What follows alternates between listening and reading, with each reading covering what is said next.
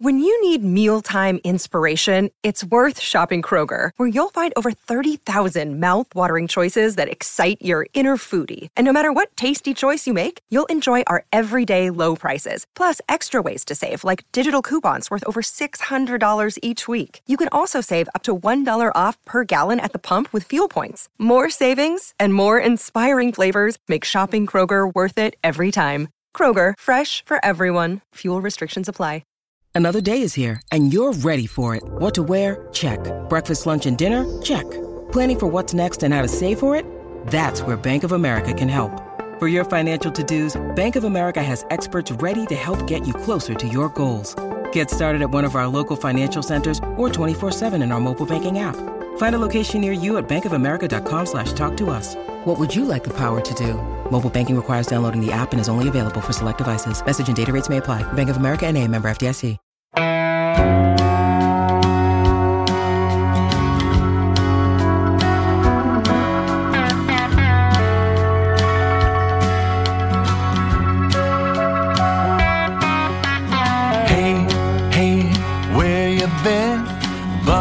Talk is about to begin. Hey, hey, hey, come on in. Welcome back to another Buckeye Talk, another rapid fire. I think we're dropping this on Wednesday. Again, it's a little chaotic here. Holiday week. Doug Lesmerises, Nathan Baird, Stephen Means. Great questions from the texters related to Michigan and what Michigan does this playoff season. How will that affect Ohio State? Some Elias Ricks questions. Freshmen who could make big leaps next year. Our worst holiday travel stories. Julian Fleming question. Position switches. Should Justin Fields have stayed at Ohio State this year? Um, Joshua Perry question, Spider Man stuff, and some Jim Knowles stuff at the end that we'll get to. But let's dive right in. And again, if you want to be part of this, I'll suggest it one more time. I think it makes an interesting, I'm not going to say great holiday gift. I'm going to say interesting holiday gift. You go in your stocking and you pull out a little envelope and like you open it up and it says, What is this? And says subscription to Buckeye Talk. It's like, What? Uh, what is this? This is nothing. And it's like, Well, it was only four bucks a month. So you, my friend, I bought you six months worth for $24. And so here's 24 bucks. Go get signed up and you put your phone in and now you, you get the texts all the time. If you're desperate, right? There's some procrastinators out there. I know you people are procrastinators. Right now, you're desperate and you have an Ohio State fan in your life and you're like, oh my God, I forgot to get something. This will seem like you put thought into it. Don't tell anybody, right? It'll seem like, wow, what a creative gift. It's actually desperate. Buckeye talk. So if you want to do it, give it a shot. Let's get to Michigan. This is interesting, I think, because we're in an interesting world here. And it's from it's the world where Michigan's in the playoff for the first time. This is from the 614. This person asked like 11 questions, and I love it. We're going to do their top two. If Michigan wins a playoff game, is that good or bad for Ohio State? And if Michigan wins the national title, is that good or bad for Ohio State? I saved this from the last time, Nathan, because I thought it was such an interesting thing to start with. Either of those two scenarios, does what Michigan does in the playoff, does that have an effect on Ohio State? I think it benefited Ohio State in a lot of ways when it was clearly the best program in the Big Ten. And if Michigan goes into the playoff and wins games, and then especially goes on and were to win a national championship, I don't think that's good for Ohio State. I think it's better for Ohio State if Michigan loses as quickly as possible. Steven, do you agree with that? Yeah. I mean, it's uh, yeah, it's better if Michigan doesn't win a national championship this year for Ohio State's purposes. But even if they do, it it can very easily just be a blip on the radar, very similar to LSU winning a national title in 2019 and Alabama not being in the playoff, depending on you know how the years that follow go. Now that's granted that some of that's hindsight 2020, but still it could easily be that. But yes, it's better if uh, Michigan just doesn't win a national title, so Ohio State fans don't have to deal with that. All right, so let me let me ask this question. So the the two parts of it are would would Michigan winning a playoff game and or national title signal that Michigan is now the best program in the Big 10 or would it signal that they're about to be that they're going to gain momentum from that and that means mo- recruiting momentum and they're going to get more good players and they are in reality but also in perception if they win this would they become the best program in the Big Ten? I don't know about that. And the other thing is, does what Michigan, whatever Michigan does this postseason, what effect does it have on the Ohio State Michigan game for next November? Because, Nathan, I would maybe argue that the Michigan Ohio State game next November might determine which is the best program in the Big Ten, regardless of what Michigan does this offseason. Is that is that possible yeah. to view it that way? So what Michigan does over this next month, I don't think has a lot of effect in the short term on who ends up being the best program in the Big Ten for the next couple of years. Ohio State has already positioned itself to contend for that. And Michigan, I think, and probably has done so better than Michigan has in some ways. We know the young players Ohio State had this past year maturing into bigger opportunities these next couple years. We think Ohio State was poised to do something really important the next couple years, regardless of what happened in 2021. So I think it's more about the long term. It's like, does is momentum is, is Michigan able to build more momentum by winning games over this next month for probably beyond 2023 than if it were to just lose? I think that's where the, I, I, agree with you that next year's game I think is is going to kind of stand alone regardless of what Michigan does in the next couple of weeks. I don't. I think that will determine the things in the Big Ten next year. I don't think the, the, the next week doesn't determine anything about the Big Ten for net for 2022. Okay, so if that's the case, is it possible that it would be better for the Big Ten, which would then be better for Ohio State, if there's another national title contender in this league? but then a national title contender that Ohio State beats. That that Michigan rises because here's the, I guess here's the question: Michigan doing well in the postseason, whether they beat Georgia or whether they win it all, that lifts Michigan. But as long as Ohio State stays above Michigan, then that might lift Ohio State too. And we had talked in the past that Ohio State's biggest issue was getting in. So a better perception of the Big Ten might be better for Ohio State long term as long as they stay above Michigan. But would a Michigan playoff win slash national title be the beginning of here comes Michigan? Now all of a sudden Michigan's getting five stars because they're a national champion or because they beat an SEC team in a semifinal. That's where that's where I'm not sure. I don't know if Michigan leaps to Michigan's going to be a threat to win the recruiting title based on one national title this year. I don't know. You know what I mean, Stephen? Like, I don't know if that would do it. They would still have to follow it up. But for if I'm Ohio State, I almost kind of like the idea of, I mean, you'd have to eat some crow as Michigan's walking around with national championship rings. But the idea of like, hey, you're mad at Michigan. Now, now they're the national champs. Now you're really mad.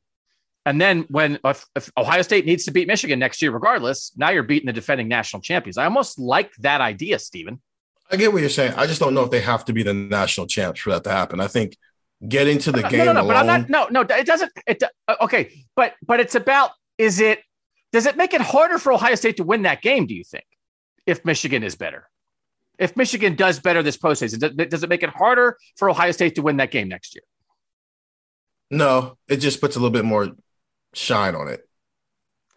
I mean, I think I'm thinking just more long term. It's not like what happens in this next month.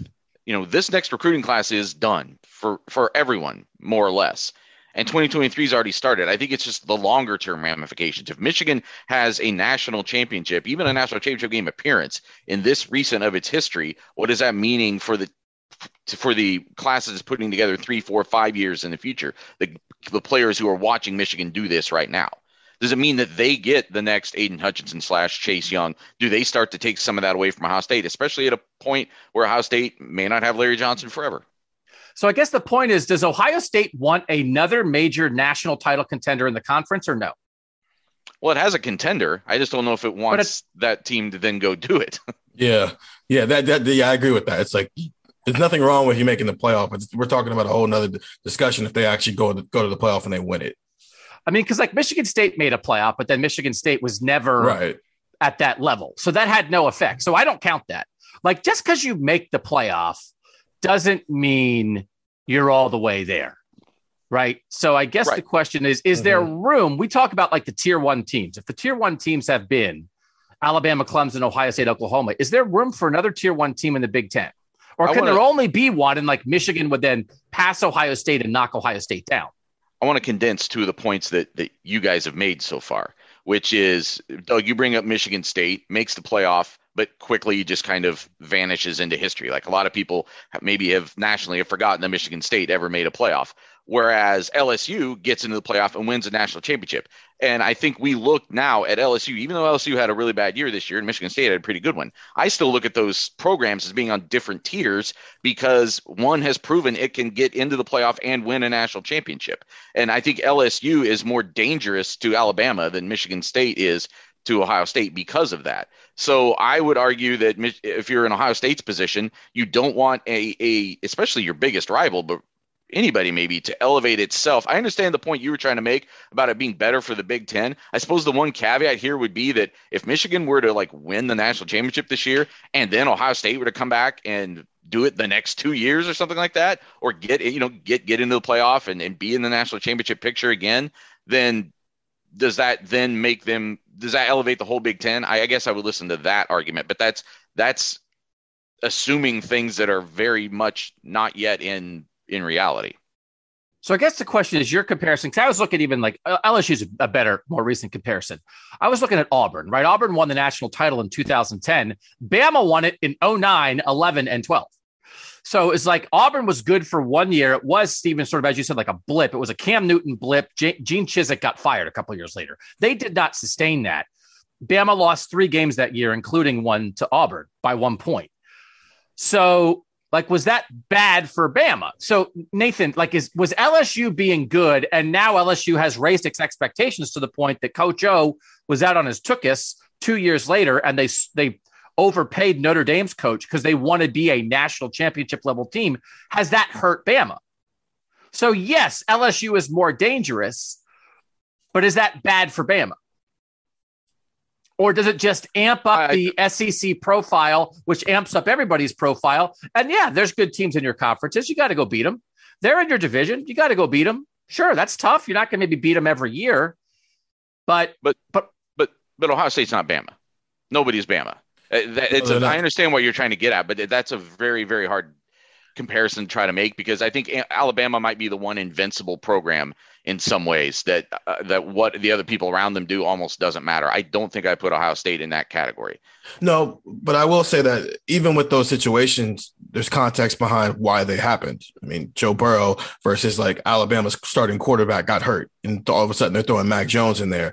Uh, Cam Newton came aboard, and like Alabama just wasn't. They just had like an off down year. So even with this situation, it's almost And if Michigan goes and wins it, it's almost hindsight of oh, Ohio State had a young team, a first year starting quarterback, and a lot of people would never played in the game before, and Michigan brought back a bunch of guys because they had that COVID extra year, plus an uh, Aidan Hutchinson, who's basically the next Bosa all that had to come together for that to happen. And that's why I'm I'm harping on the blip territory of this right now because it seems much easier to just say that's going to happen than to be like because we've seen that before than to just be like, oh, yeah, this means something going forward in the future. It could just mean it took an off year for Ohio State in the best possible version of the other program in the conference for this to happen. So it could end up meaning nothing. Maybe, but I'm just saying that if Ohio right now Ohio State in recruiting in branding in every way can say we are the Big Ten program that can win a national championship, and we are the only one. And the results would back that up. And they might not be able to say that in a month. And I think that damages Ohio State in a way that it doesn't damage Alabama. That's a pretty good, succinct view of what we've talked about for the last 12 minutes. I would argue, fire. I would argue to some degree, the bottom line is who wins that game? Ohio State versus Michigan. And that's the most important thing, obviously. So if Michigan wins a national title, that means they'll get more good players, which means they have a better chance to win that game year after year, right? Which is it not 2022, but year after year, yes. Yeah. But I like the idea of Michigan's the national champion, and then Ohio State has to beat that team next year. And but in that scenario, right? That so Michigan might win if they win the national title. They get some recruits right now because they've gotten they have four guys in their 2023 class They got a guy named Raylen Wilson, who's the number 73 mm-hmm. overall player in 2023. He's a linebacker from Florida. He committed in December. Like he's a post beating Ohio State commit. So that's the kind of player that's like, hey, Michigan went, went got a linebacker in Florida to commit in the class of 2023. Nathan, if they win the national title, you're saying that's going to happen even more.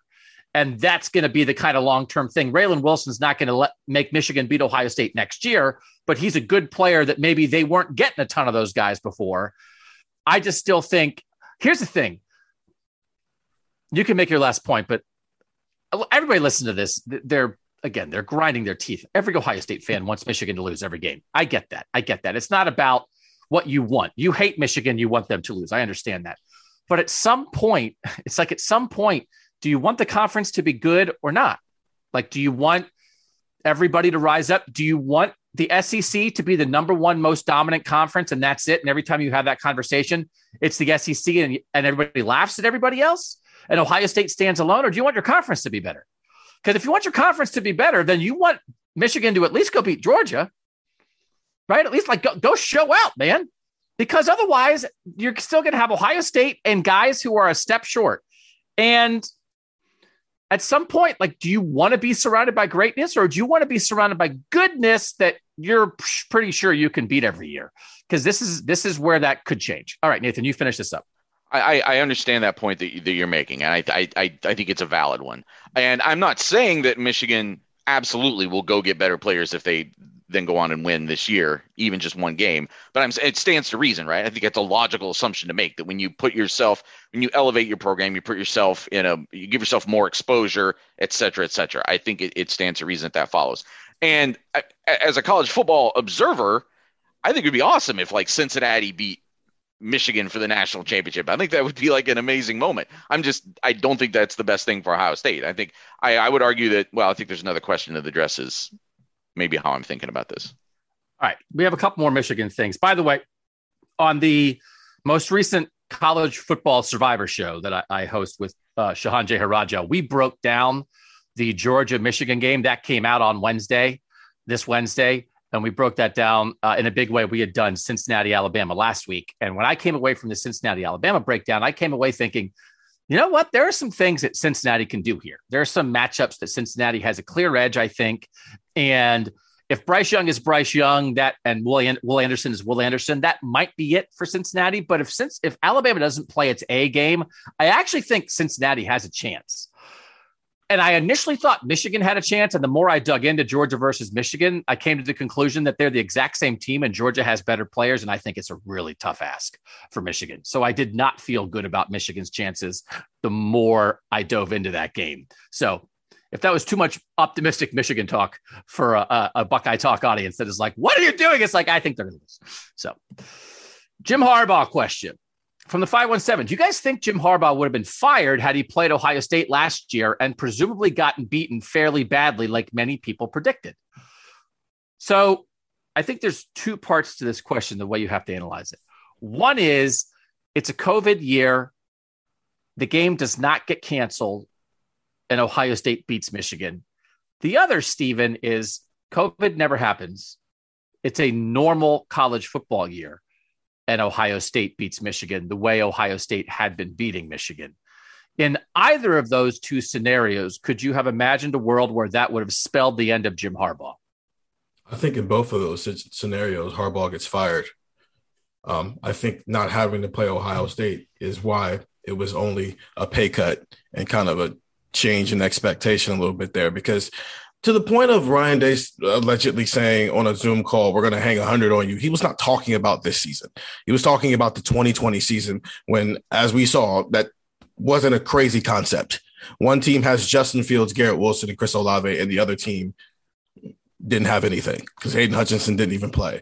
So I do think there is a, a significant chance that if he goes in there and uh, doesn't hang 100, but it's 60 to 21 again, like something like that, then there's a chance he gets fired because now you're talking about a world where Ryan Day is 2 0 against Michigan, and both of them have been embarrassing blowouts. And then we're walking into this game, and you don't have that caveat of nobody on Ohio State's side outside of maybe two or three people have had prominent roles. The majority of the guys now have at least seen real action in that game. And so they're not there's no shock value in getting on that field for the first time, even if it is a road game in the snow. Nathan, I split the scenarios the way I did because my answers are different based on the two scenarios. I'll just say mine. I think the way it turned out, again, Shehan and I on our Apple Podcast exclusive Survivor Show. You pay two ninety nine a month to get four Tuesday episodes of the Survivor Show. Go to College Football Survivor Show on Apple Podcast. You'll figure it out. We did uh, all the coaching hires. We did that this Tuesday. All the coaching hires, best hires, and that kind of thing in the Power Five, there are there are 14 new head coaches that have been hired already this offseason, 14 of the 65. Last year there were eight. And I just think the COVID year, everybody chilled out a little bit. Guys on the edge, people lean towards stay because was that for real?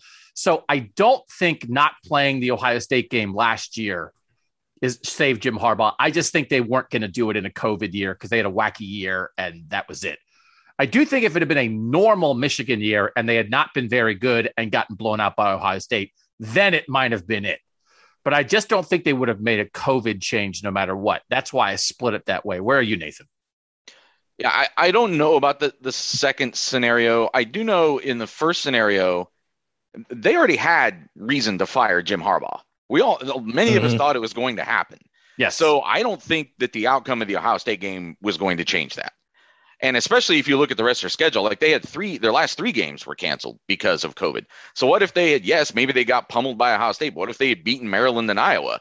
And it actually had been a more positive finish to the end of the year than what they got otherwise. I, we don't know. As long as we're speculating on things, you have to speculate on that too and take it in the full context. So I don't think the Ohio State game last year is what Jim Harbaugh's job hinged on because with with with Ohio State going on to the national championship, if you're assessing that season, you're probably, if you're Warde Manuel, assuming that Ohio State wins that game in Columbus against Michigan, against that Michigan team. You probably just assume that, right? So I don't, I don't really think that that game was the one that would have shoved him out. The second scenario is a little bit more intriguing, and I think you might be right that if it was a normal season, that uh, people there weren't like some built-in excuses, valid excuses in many ways that that might have been when they decided to pull the trigger. You, we might look back. I mean, I, at this point, we've been speculating. Everybody's been like waiting for Jim Harbaugh to leave forever. Uh, this part, this kind of makes me think now maybe like this is it. Maybe he coaches Michigan for another 20 years.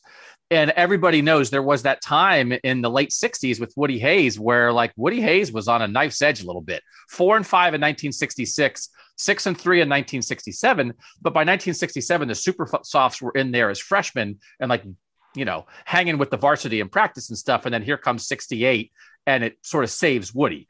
But 66, that's like a that's a low point. That there's other coaches like that. When they're when team when programs do have some patience, maybe because a coach has some capital build up and it's like, all right, well, this isn't great, but we believe in you. We'll hang on a little bit longer. There are moments that change everything. And if at the end of Jim Harbaugh's career, he's been at Michigan for 25 years, I do think there will be a thing like COVID saved Jim Harbaugh because it was all going bad. They had a weird year in the midst of everything. And it, like, not that not playing Ohio State in the COVID year saved Jim Harbaugh, but like they bottomed out. It forced change, but it didn't mean they fired him and it, they ended up finding themselves as a result. That's if it all works out. If it's not a blip, right? If if they are actually like a really good program now. So it's an interesting thing to think about. Let's do a Desmond Howard thing. Nathan, this is your expertise. From the 734, is Desmond Howard the new number one enemy at Ohio State? So he actually was number one already.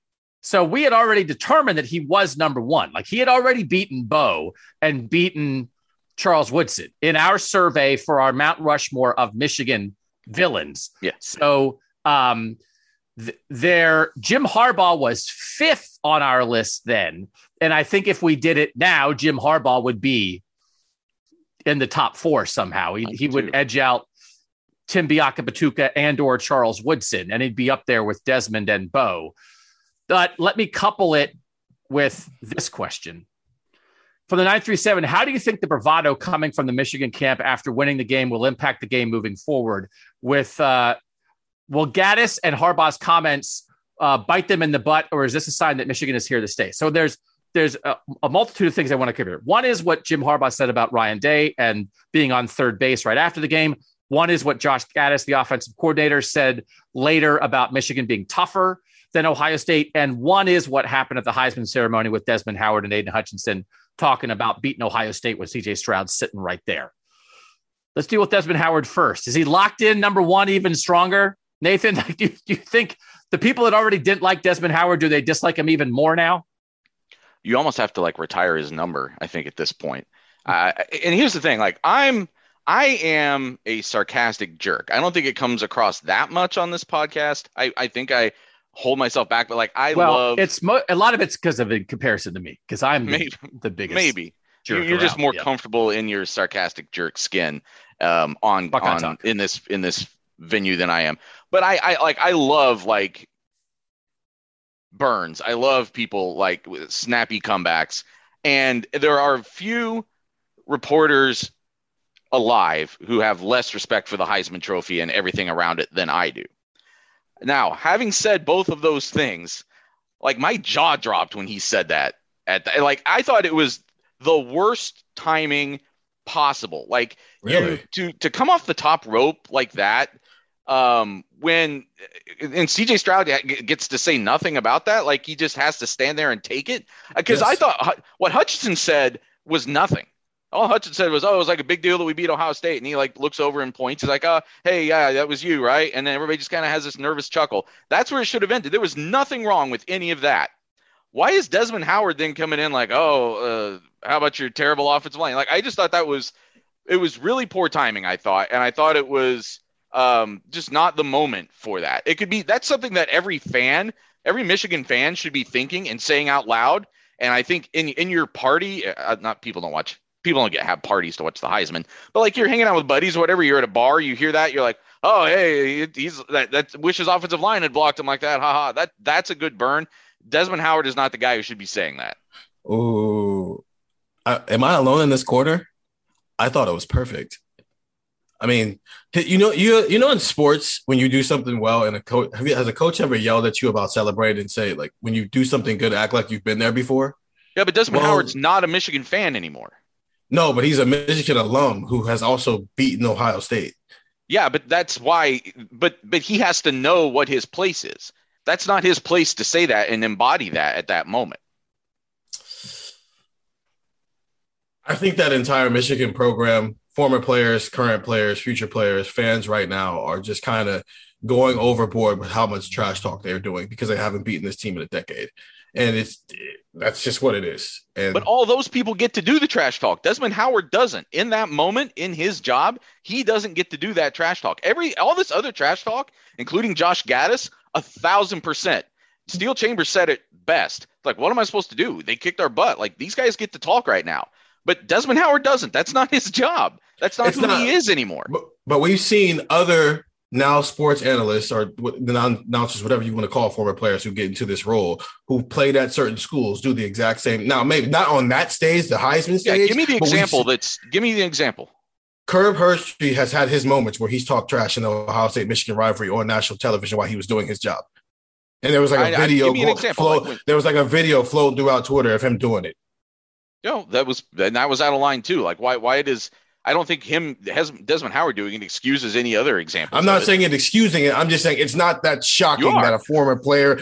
No, I'm not. I'm saying it's not that shocking that a former player is you using. Said it was perfect. It, I mean, it was. It was a perfect burn. It's not that shocking that a that a former you're, player you're who is now a thing. sports. It is not shocking that a former player who is now an announcer is using his platform to root for the school he used to play for. That's happened really, plenty of times. Herbie I want to know really the Herb did that example. Herbie really did it like in the midst of like calling a game, like ripped Michigan while he was being an announcer. Yeah, get, get the actual get the actual quote. I mean, I do. I can imagine. I mean, I can. I can't imagine other people doing it. I, I, I don't know. Like, if, if a Georgia guy was winning the Heisman, would David Pollack have done it? Like, maybe. You know, if, if a if a Miami guy was winning the Heisman and Michael Irvin was up there, would he have done it? Like, maybe. I mean, you know, I, I do the thing that I think is right is the context for good and for bad. The Heisman is like a hoity-toity white gloves, uh, black black tie affair of college football, and it's not necessarily the moment where you do the thing that you would do on a Saturday when everyone has their face painted and is drinking a beer. I just found that he did it last year when he suggested that Jim Harbaugh in Michigan waved the white flag when they were going through Oh, COVID yeah. issues, so the game had to get canceled. And I wrote a column about how out of line Herbstreit was. It's all bad. They're both bad. They're equally stupid. Stupid things to say at the wrong time. But it happens a lot. I do but that doesn't make it perfect. You said it was perfect. It's perfectly. It's it's the opposite of perfect. I didn't like it at the Heisman. I think the Heisman's different. Again, if you again for good and bad, but like I just thought I thought it was You got to read uh, the room. I thought it was a little it's not fair. I don't think it's like CJ Stroud is there to celebrate his performance that year as one of the four greatest players in college football. And like to do that to him, I, I thought was odd because it, it ends up being directed at one person and it's an adult doing it to a young man like an adult who is supposed to be doing a job, as you said, Nathan, that is sort of like like it's not a theoretical Neutral. burn. Like even if if Kirk Herbstreit's He like saying it like saying it to the world, like Kirk Herbstreit's saying it on a broadcast to the world, and Desmond Howard's like saying it like six feet away from CJ Stroud. I thought was a little odd, but I do think it will get lumped in. Do you think they're extra mad, Stephen? Like, what do you think Ohio State, the Gattis, the Howard, the Harbaugh? What effect will that have on how, how Ohio State thinks about and prepares for the Michigan game next year? Is there going to be an actual, tangible, sort of on-field effect from Michigan's talk? Yeah. If Ohio State comes out and handles its business, I'm pretty sure Ryan will say his slick slime remarks on the side. You'll probably see, you know, play if we're, we're on the field at the time, you'll hear players talking about it. They won't say they won't address it directly in a press conference, but they'll have their slick slide remarks on social media. And if you hear them talking on the field, and Ryan will probably say something slick because that's just how this goes. It's they're probably ticked off, and that's fair. To that point, Nathan and Doug, I'll agree. Like if you're putting it all on CJ and he shouldn't have done that. That's fair. I just don't like the out the way the outrage has been made it seem like this is the first time that's happened and Desmond Howard's like on this mountain alone. When throughout history we've seen this from former players turned sports analysts that this happens. But fair point. He shouldn't have just that shouldn't have been all on CJ. Fair point. But yes, they're going to internalize all of this, and it's all going to come. It's either going to make them better, it's going to lead to you know Michigan's you know doomsday next year, or Michigan's going to flip this rivalry. We're going to you know it's going to be a more even even rivalry. That's what's going to happen here.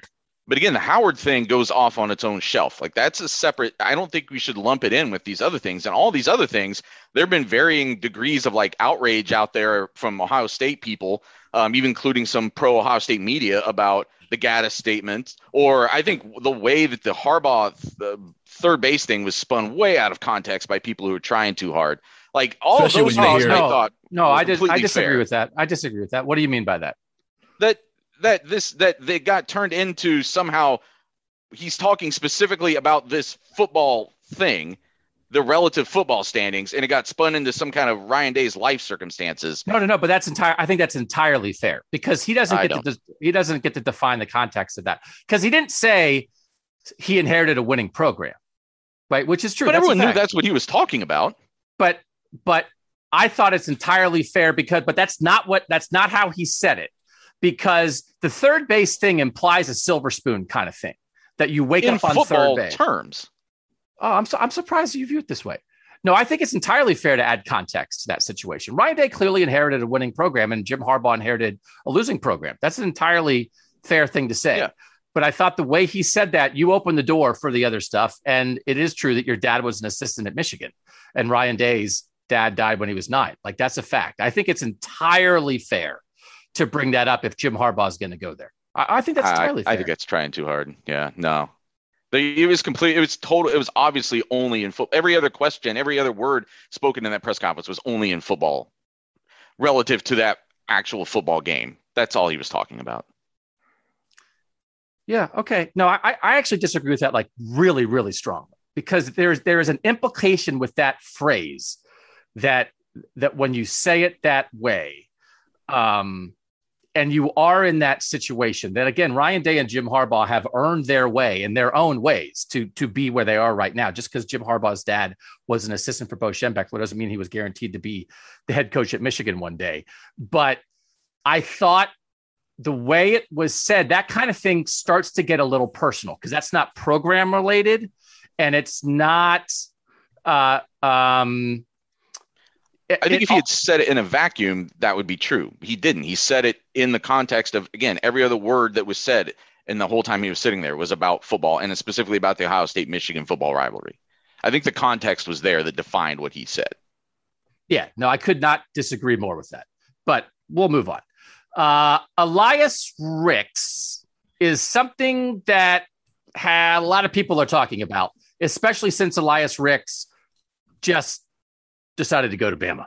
So there's this idea out there that Ohio State like could have had him if they wanted him because he was interested in Ohio State as a recruit. He's friends with CJ Stroud. And this report comes out that like Ohio State sort of backed off Elias Ricks, who's one of the best defensive backs in the country, is transferring from LSU, and they sort of pulled themselves out of the running. Um, from the 740, after seeing this recruiting class, was a decision to pass on Ricks a bad one. Uh, from the 225, I still think we should have taken Elias Ricks. Saban wasn't worried about other players leaving if Ricks came in. The result is Ricks to Bama. Why doesn't Ryan Day have the same mindset? Thoughts? From the 330, did the Buckeyes outsmart themselves by not going after Elias Ricks? And one more from the 419. It seems we need to add at least one cornerback via the portal. Why was Ricks not pursued and who else might be available? That's from Keith. Was it I don't know, Stephen. like, should they, if they could have gotten him, and we're not saying for sure they could have gotten him, but if they could have gotten Elias Ricks, should Ohio State have taken him? This is such a hindsight question. oh vacuum, no, no, no, no, no! Why is it a hindsight question? It's a forward-thinking question. He's a five-star recruit transferring who's sitting right there. So like the hindsight of like, hey, Terrence Brooks decommitted. I don't I don't think that no no no no no, no, no. that's not what I mean. I, it has nothing. First of all, Terrence Brooks doesn't even matter in this conversation because because you're talking about a one year rental, not a three year thing here. So what's the hindsight? It's they believe in Denzel Burke, Jakailin Johnson, and Jordan Hancock. And if those three get on the field in 12 months from now, they're all awesome. Them not going to get Elias Ricks doesn't matter anymore. But because you don't know yet about Jakailin Johnson and Jordan Hancock, even though they are top 100 recruits, and Elias Ricks is such a sure thing, it's very easy right now to sit here and just be like, oh, you should have just added Elias Ricks. Which, yeah, they probably should have just went and got the five star who was a freshman All American is probably going to be a top 10 pick. But like, it's, it's easy to say that now when you don't know what what's going on with Jakailin Johnson and Jordan Hancock. Well, that's not so that's what I mean. That's, by, that's life. That's like you don't know what's going to happen in the future. So the question is, we of course we don't know that. We don't know that. Nobody knows that. Should they have gotten Elias Ricks? Yes or no? Like that's like that's all it is. If the if the belief is we have enough of a strong belief that those guys are going to be great and we don't want to risk losing them long term. We don't know for sure. Of course, you don't know for sure. But but Stephen, would you say they if they could have gotten him, should they have taken him? Yes or no? Like as we sit right here today, because he just decided he's going to Bama. And I don't know Bama's cornerback room. I don't know if they're desperate there, if they have a bunch of guys there. The pauses yes. don't play great on the pod. Yes, I'll just say, if you guys want to sing while you're thinking or something, like the the empty silence, I always end up cutting those down. Okay. Yeah, they probably should have gotten him. Nathan, should they have taken him? Yes. Yeah, there's no reason to think. I mean, we do know what Jordan Hancock and Jakailin Johnson are right now. I mean, Jakailin Johnson didn't even wasn't even active the last two thirds of the season. We don't know what his health situation is going to be next year. We know that Cam Brown hasn't been healthy the last two years. He's been pretty good when he's played, but hasn't been healthy quite a bit over the last two years. And he said this year that the Achilles was never really a problem for him. So it was a completely separate thing, which makes again fair or not, but makes you wonder whether another completely separate thing will always kind of keep cropping up with him. And uh, Elias Rick and Jordan Hancock is apparently coming along late this year and showing some things, but hasn't been able to get on the field. And Elias Ricks is better than Denzel Burke. He just is. So, well, yes, they should have taken Elias Ricks if they could have got him. So here's the thing I do think that matters in the way that Ryan Day has talked about it. I think you want to use the portal the way Ohio State thinks about it. And I respect this. It, it might be naive and maybe it'll be shown to be that way. And if everybody is just going to build their team in the portal, and every year it's a new team, and there's no development is secondary, it's just free agency. Get the best players, play for this year, worry about next year. Next year, because if some of your guys transfer because you got another, because you got a portal guy, then just get a different portal guy next year. Like just just portal, portal, portal. Maybe that's the way. But what's not what Ryan Day said when we talked to him last? He said we want to build the team, we want to develop guys, and then we want to be strategic with our portal guys. We don't want to go like that as that is our primary way. Is there a hole at cornerback right now? Like I don't I don't think there's necessarily a hole at corner the way that you would have seen a hole at quarterback when you got Justin Fields, the hole on the offensive line when you got Jonah Jackson, the hole in the running back room when you got Trey Sermon. That there were recruiting misses sort of behind that. There might be recruiting misses in the defensive backfield like right now, but Elias Ricks isn't going to solve those problems because he's not going to be here in 2023 anyway. Is there a hole for next year, especially that Cam Brown came back? No. If your top four are Burke, Brown, Hancock, and Johnson, I think you're pretty good. So even if you might be a little better or even somewhat substantially better, if you don't believe that you're actually filling a gap, maybe you believe in your guys and maybe there's like a long term benefit, even if an opponent completes, even if Notre Dame completes a few more passes next year than they would have if Elias Ricks was on the field. This is, I'm showing something to my guys, not just specifically to Jordan Hancock and Jakailin Johnson, but I'm showing it to every recruit who might think about coming here. I'm showing it to every young guy on this roster. We're not going to bring in somebody to take your job if you are on your timetable and you have shown that we should still believe in you. If something went wrong, okay, then we'll portal adjust. But I don't know that anything when you look at the at the cornerback room for next year, Stephen, has anything gone wrong there based on what their plan would have been? That they had these three young guys who are going to be in year two and Cam Brown's coming back and we're going to roll with those four corners? No, they're on schedule. As a matter of fact, I think Cam Brown helps that schedule a little bit just in case, you know, Jordan Hancock and Jakailin Johnson maybe have some early on, you know, growing pains. So I, I think they're fine at the, the position. Yeah, I'm, I'm, yes, you should have got him just based off of what the talent that he is. But in the name of like, do you, Elias Ricks was like uh, because of the position he plays, he wasn't going to be the difference maker for why this team was a national championship ca- caliber defense or not. That's not the spot where they need it. They need the Elias Ricks of linebackers, or maybe even the Elias Ricks of safety. You know, that's where the, the Elias Ricks you need that more than you do at cornerback right now, based on the upside. So I think the question that goes into it here, Nathan, is: Do you believe that getting guys in the portal, even if they are good players? Can hurt your program. And if you believe there's there's any possibility of that being yes, I think that influences the Ricks decision. If you think, what are you talking about? No, get the best players, however you get them, and roll. Then you should have gotten Elias Ricks, no doubt about it. No, I do believe, and and and I, this is where I buy into some coach speak a little bit, especially when it comes to like character and fit and all those things. I'm not alleging that that was a problem with Elias Ricks, but in your general question, yes, I think that it, you can hurt your program by bringing in the wrong person. I think where I push back in a way that you guys maybe don't is this idea of Ohio State being on schedule right now with its cornerbacks. I don't think that Cam Brown, who who I was I really gained a lot of respect for this past year, the way he pushed through clear injuries to be as effective as he was. But I don't. You think Cam Brown starting next year is Ohio State by its own standard being on schedule at cornerback? I don't no, think. I, think, I don't think that's true. I don't I think, think Jordan Hancock. Starter. Yeah, I think by the, I and think Jordan Elias Hancock and but Elias Ricks is better than Johnson Like are. Elias Ricks would be arguably the best football player on this team next year. That we actually have a question coming about that. So I mean, it's one of those things. Denzel Burke was really. It, it, this is it's, and I think you you disagree. I think with us on this. There's like a recruiting view that I think you're you view a little differently. That I think sometimes it's hard for you to like believe in a guy until he's played. And so Jordan Hancock and Jakailin Johnson haven't played. But I would say on some level, if you believe in your development and they're top 100 national recruits and they look good in practice this year, and Johnson was dealing with some injuries, that you can be on schedule with them and make an assumption about them without them playing very much yet. And so That's where I think we would differ there. I don't think we differ that much because this is going to play into another question that we have later as it relates to the transfer portal. We're not talking about just bringing in a cornerback. We're talking about bringing in the cornerback. You know what I'm saying? Like you're talking about bringing in uh, Jeff Okudah-ish talent here.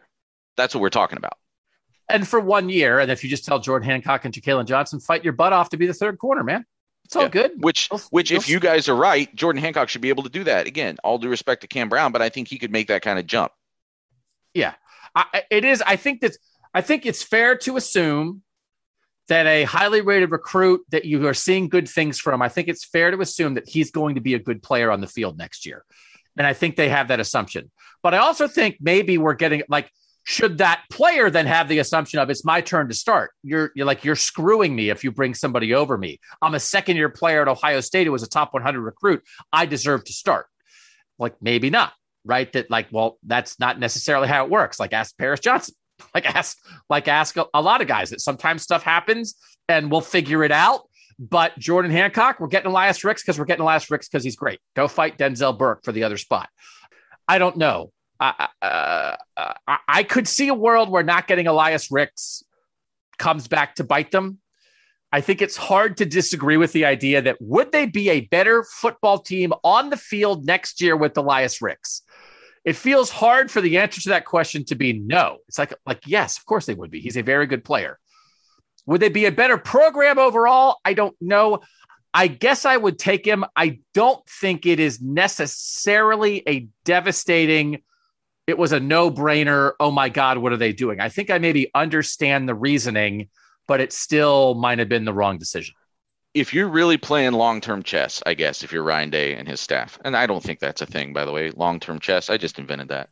But if you're really This playing this out, long-term game for what it is. if you're you know. if you're playing the long game here, um, and you think 2023 is really the year. 2022, if you get there, it's great, but 2023, that's the year that we've really focused all this and we're putting all this into. Then, if getting Ricks for 2022 maybe makes your cornerback group less good for 2023, then I guess that would maybe be the incentive to pass. And I guess that's what, at the end of the day, maybe that's what we're really talking about here. That they said, we'd rather have the growing pains of them in 2022, and maybe they're good enough by the end of the year because then in 2023 they'll be great. Whereas if you bring in Ricks, the things get jumbled up enough. They don't get as many reps. They don't get as much actual game time, and then they're not as good for 2023. I would listen to that argument, but I think they're good enough to maybe win the whole thing in 2022, and they're much better. They have a much better chance of doing that with Elias Ricks. I do wonder if coaches fear the portal treadmill. That it's we Yeah. brought in Elias Ricks, and so Jordan Hancock left. So the next year we brought in another portal guy. So Ryan Turner left. So the next year we brought in another portal guy, and that maybe Right. if you never get on the treadmill, you have a better chance of not falling off the treadmill, and that if one portal addition leads to one portal exit, maybe you're starting a loop that you're not going to be able to get out of. And when they bring in Trey Sermon, like maybe there were people reaching out to Steele Chambers and Marcus Crowley or something through back channels. But like if you bring in Elias Ricks, then how many of the top 20 programs in the country are somehow finding a way to get a hold of Jordan Hancock's high school coach or dad or whoever? You know what I'm saying? Right. Like they're they, they're coming out of the woodwork. Especially and- since this isn't Bama, so you can't just stack. Like Bama just also went and got the running back um, from I think Georgia Tech. It's like Yeah. I don't know if they needed to go Jahmyr get him. Yeah. Jahmyr Gibbs, and they didn't necessarily need to go get him at all. But it's Bama, so we're gonna go get him, and everybody else is just tough luck. But no one's stealing people from Bama. That makes me wonder about the portal treadmill. That makes me want to ask about that. Because, like, the thing about Trey Sermon is Trey Sermon did not threaten TreVeyon Henderson. And that was the whole point. So that was like there wasn't a Jordan Hancock on the roster sitting in the room when you brought in Trey Sermon. That's why you brought in Trey Sermon. So, and if, if Justin Fields, you know, made Emory Jones or Dwan Mathis leave, like, well, you were fine with that because Justin Fields was so much better. But like, if you really, really like Jordan Hancock and Jalen Johnson, I think this is why you end up here. Let's do one more cornerback question. I'll do two more cornerback questions. Cam Brown or Denzel Burke? Who's the number one corner next year, and who is number three? I think it's that's uh where's that from? That's from the 402.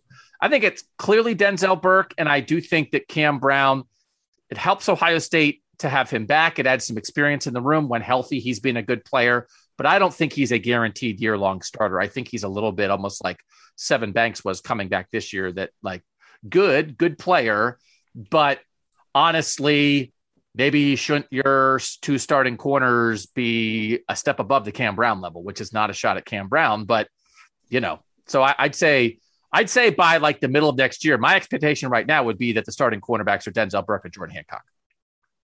Yeah, I, I, my answer was Burke number one, and then the answer to the second one depends on what date you're asking. I think Brown probably starts on opening day if he's healthy. I think he's probably earned that, and he was effective when healthy. And um, again, I, I, gained a lot of respect for the way he played through his his situations this year. Sometimes it seemed like he was like the toughest guy on the field at times for Ohio State.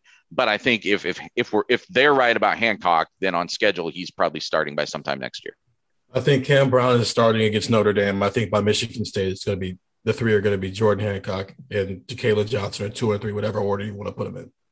And also, by the way, Jordan Hancock might go nuts in ball practice, nuts in spring football, nuts in August to take the job. I mean, like that's it's it's not like it's like oh maybe Jordan Hancock won't be ready. It's like well he's got like 50 practices or whatever. You know, like he's he's got plenty of time just because he didn't play this year. He's got plenty of time to get ready. He's there's nothing holding him back other than the fact that he wasn't here. You know, he's never had a spring football before. We don't know. We might be out there in March and be like, oh, look, Jordan Hancock. Oh, yeah. Okay. Well, that's decided. I mean, that that's the kind of thing that happens. That's always out there. Uh, okay. One more DB question before we take a quick break. From the 336, why is Ohio State no longer a top choice for the very best safety and cornerback recruits? Stephen, do you agree with the premise of that question? Um, kind of. I think they're an option. It's just when you're not sure if. Well, I'll let you finish the question, but uh, they're they're still an option. They just might not be the top option, depending on how the next couple weeks pan out. And is Kerry Combs the reason? Yes, it's like I mean, when you're not sure if Kerry Combs is going to be here, especially since most of the top corners live in the SEC world, why would they come up here? It really feels like like it's just Kerry Combs, right? That yeah. that Kerry Combs developed this cornerback pipeline, and if he's not here, then that equation changes. I don't know, Nathan, that it's much more complicated than that. Yeah, I mean, I, I pushed back a little bit just because, as we just talked about for the last like eight minutes, they got really good cornerbacks in the 2021 class. So because that, right, because well, but I'm saying but he's they, still here right now. He's still here right now. As, right. As mm-hmm. the but time they we're did, doing this. They didn't and, lock in the guys in in this class as much. Well, and and again, this is a semantic thing, but Stephen kind of already said it. They were a top choice for those guys. True. They, they were in the, the top choice. Yes. Mm-hmm. And Ohio State, this was just a year, and I'm not excusing it because I think it is going to hurt them, and I've said it many times. But this sometimes you when you get when you're the second choice on like multiple guys. And we saw it with running back a couple years ago. When you're like the second or third choice, you, are a finalist, you're right there, but you just don't win it. Then if it all happens in one class, it, it, it looks bad. So they're going to have to fix it, whether it's through the portal or really uh, nailing something in 2022. All right, quick break. Couple Christmas questions, Christmas questions, Christmas questions, and some Julian Fleming stuff. Next on Buckeye Talk. Doug Nathan Stevens, speaking of Christmas, get your loved one or friend or enemy a Buckeye Talk tech subscription. And by the way, to everybody who ordered the book for Christmas, thank you. They're all in the mail. If you want to order a book now, you can go to my Twitter. You can find it. You can get it for post Christmas. Maybe you got money and you decide I'll throw 25 bucks for an Ohio State book. But thanks everybody who did order that. Um, definitely signed a few books. Merry Christmas to whoever it was going to. So if that's in your stocking, I hope you enjoy it. From the 321, what's the best Christmas present you ever received when you were a kid? Stephen, you have been a kid most recently, so we'll start with you. Nathan and I, when we give this answer, the answer will be in black and white. Yours is in color, so we can, you can. It's more recent. Um, a PlayStation Two is the best gift because it was the first gaming system I ever had. So and I wasn't expecting to get it because my parents were very much against PlayStations and gaming systems when I was a kid up to a certain point. So I think it was, I think I was eight or nine, PlayStation Two. And then did you just like vanish all of Christmas Day, Christmas Day and just play video yes. games all day? Yes. As a matter of fact, every Christmas after that, because I was expecting to get video games for Christmas, I would get up at like four thirty in the morning. And just thank Be you, Santa. Thank you, Santa. Here's here's me in front of the TV for nine hours. Yep. Uh, Nathan, what's the best present you ever got? I think I would imagine you can answer this. One of the more depressing things about being a parent is that your kids ask for all this stuff when they're little and it's like the most important thing in the world to them and then when they get to be our age and actually if you had asked me this question 20 years ago i probably would have said something similar like i don't really remember a lot of what i got when i was a kid. Like you put in all this time and money and effort to get them these christmas presents and then they're just like what? What? That was like two years ago. What are you talking about? There's one that i remember though. I must have been about like seven or eight. I was big into gi joes and they had like the the plane for the gi joes it was with that current like set was the SR-71 Blackbird. It was like this long black plane. And that was like what I wanted for my GI Joe present. And my brother was four years younger than me, is four years younger than me, and he must have gone along with my dad for the Christmas shopping that year because, um, to hide the presents, they had taken him to our grandparents' house, which was like five minutes away.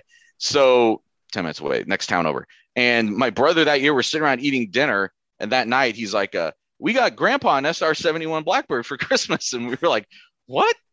What is wrong with you? Like, what? Why would you even say, like, it was just like so out of nowhere because he thought we were just taking it to give it to my grandpa. And then when I opened it up on Christmas morning, my parents were like, well, he ruined it for you. He told you we got it. That I had that. So that, I don't know. That one stands out in my mind all these years later. I like the idea of your grandpa getting GI Joe stuff yeah, for Christmas. Yeah, if you knew my my grandfather too, it would be especially funny. So I will say, like with the kid stuff, when Ohio State went to the Rose Bowl three years ago, my family went with me, and my daughter is a big sports fan, big NBA fan.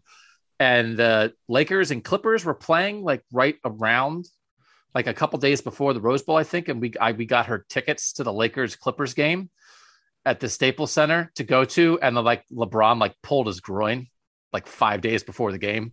So by the time she got the present, it was like, hey, you're going to get to go see Kentavious Caldwell Pope. Merry Christmas. So, and that was before I was the year before the Clippers got Kawhi and Paul George. So it was like she got Lakers Clippers tickets and she went and watched, you know, Kyle Kuzma versus Patrick Beverley. And it was like, well, it was still moderately cool. My answer is I got a Nerf basketball hoop when I was in elementary school and we hung it on in our little hallway at the front of the house on the closet door.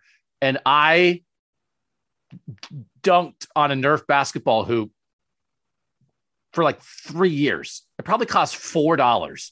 It was the best present I ever got. I got so much use out of it. I shot fadeaway jumpers. I shot twisting layups.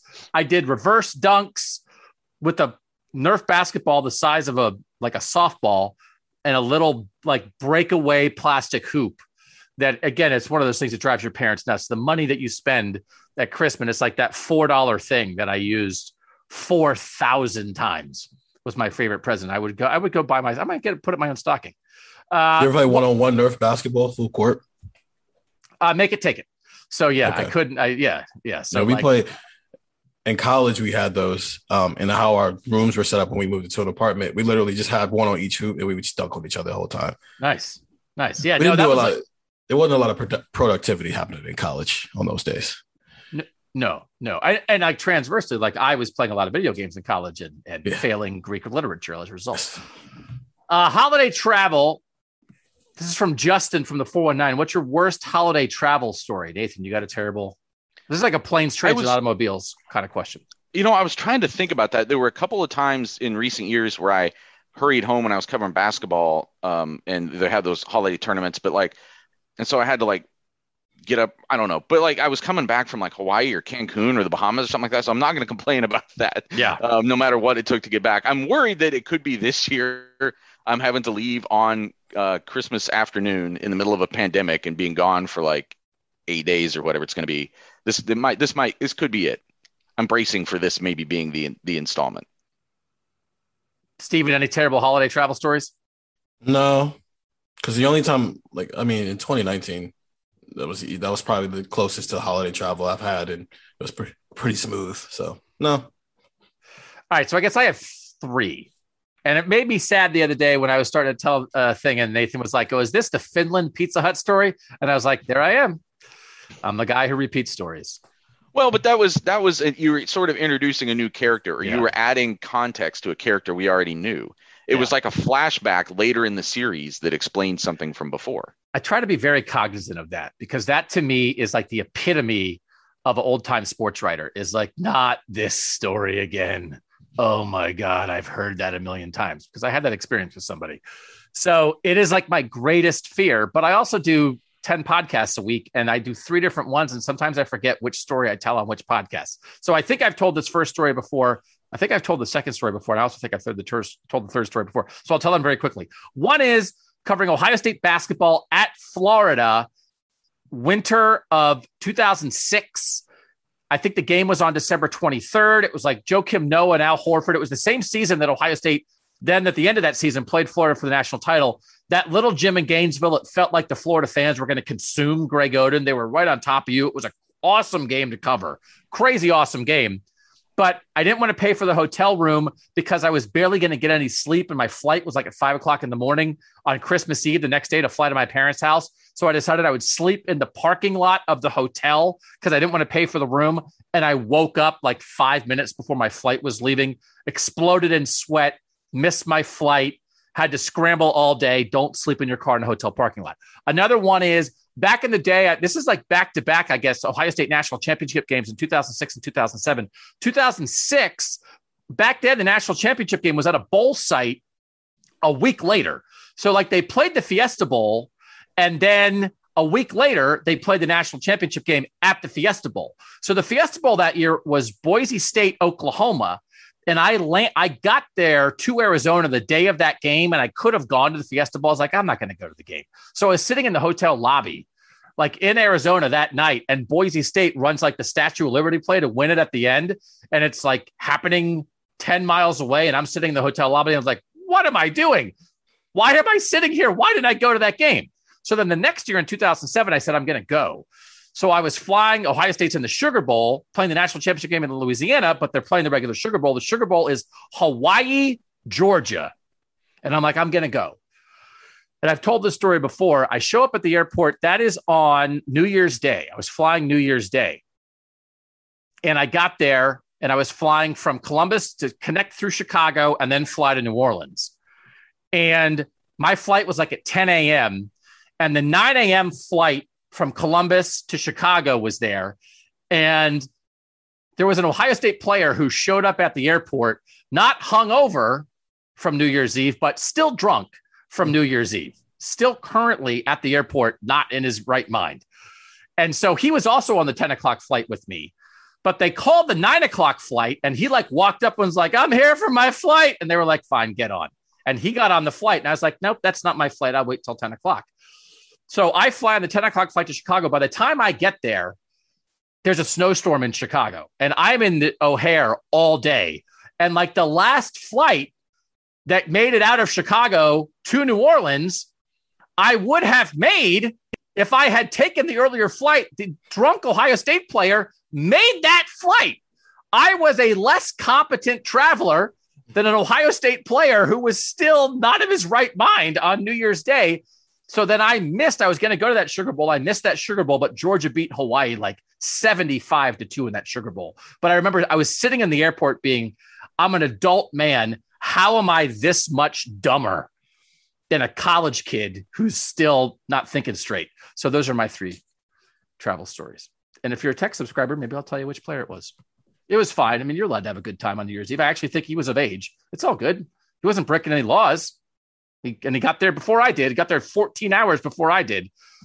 This is an actual football question from the 704. Should Jameson Williams having a huge year after struggling in his sophomore season give Ohio State fans more optimism for Julian Fleming's junior season, assuming he sees healthy? Nathan, is there a Jameson Williams transitive property here, or just in general, should people be optimistic about Julian Fleming? Uh, I don't know if I see a transitive property again, like Jameson Williams had such a wide open opportunity at Alabama this year. And I don't know if I see the same wide open opportunity at Ohio State, although there's no reason to think he, I mean, he could still be a starter. I'm not saying that. Um, he would have every opportunity to come in and, and, and fight for that job. But you know what I mean? Like, it feels like the Jameson Williams situation was sort of lightning in a bottle for him that he fell into just like this perfect situation. And I think Julian Fleming, again, health is going to be the big one. If he can stay healthy, then he should have the opportunity to contribute. It may not look like what Julian Fleming did, or uh, what what uh, Jameson Williams did, though. I think Julian Fleming can be every bit as good as Jameson Williams was this year, even if the numbers don't necessarily suggest that. Because Nathan is right, the opportunity is not quite the same. Jameson is uh, many times Alabama's only weapon, while Julian at best will be the third best weapon behind Jackson and Trey and Trey. So, but the the, the idea of like he's just as good as Jameson in whatever his impact is, that's out there. I mean, this is still a guy who was the top wide receiver in his class and one of the highest rated recruits they've ever brought in, or where we can legitimately use the excuse to an extent of the reason he hasn't had an impact the last two years is because of COVID and because he's been hurt. I really do think, and we talk about this a lot. I, I think Julian Fleming might be on the Marshon Lattimore plan. Th- that's the mm-hmm. comparison. That, that's like a top 50 national recruit who just sort of had two years blown up by injury. And it almost made you feel like, man, it's like, do we just give up on this guy? Like, I don't know. Like, what are we waiting for? And then it's like, oh, no, wait, no. He got healthy. And no, oh, when he's healthy, he's awesome. I, I do think, I think in general, it makes sense to have some optimism around Julian Fleming because it just feels like, I mean, we saw him in the Big Ten championship game last year. We saw a little bit. It's like, okay, he's not as good as Chris Olave as a true freshman in that situation, right? So, like, that was true. But I, I just think we haven't even, I mean, Stephen, what have we seen? 30% of what Julian Fleming might be like. We haven't seen anything of what he actually could be because he's had some things holding him back. Yeah, his best play so far is that toe tap that didn't even count because the refs ruled it as out of bounds, which is, I mean, that happens, but it's like, uh, from what how these players talk about him, it's there's reason to believe that he could be in for a breakout season. And if it's even if they're not as good as you know Chris Olave, Garrett Wilson, Jackson Smith-Njigba this year, they'll still be one of the best wide receiver corps in the country. All right, let's talk about freshmen heading into next year.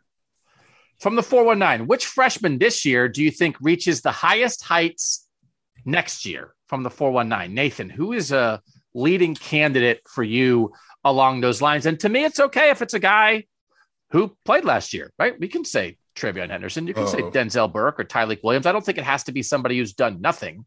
It's like who's who's going to be an awesome year two player. Well, I mean, under that in that scenario, I think you would say TreVeyon Henderson because he's just going to be the featured running back on this team. But uh, the guy that I picked was JT Tuimoloau. I feel like what he showed this year with such a limited runway to get into the season to have the impact he did.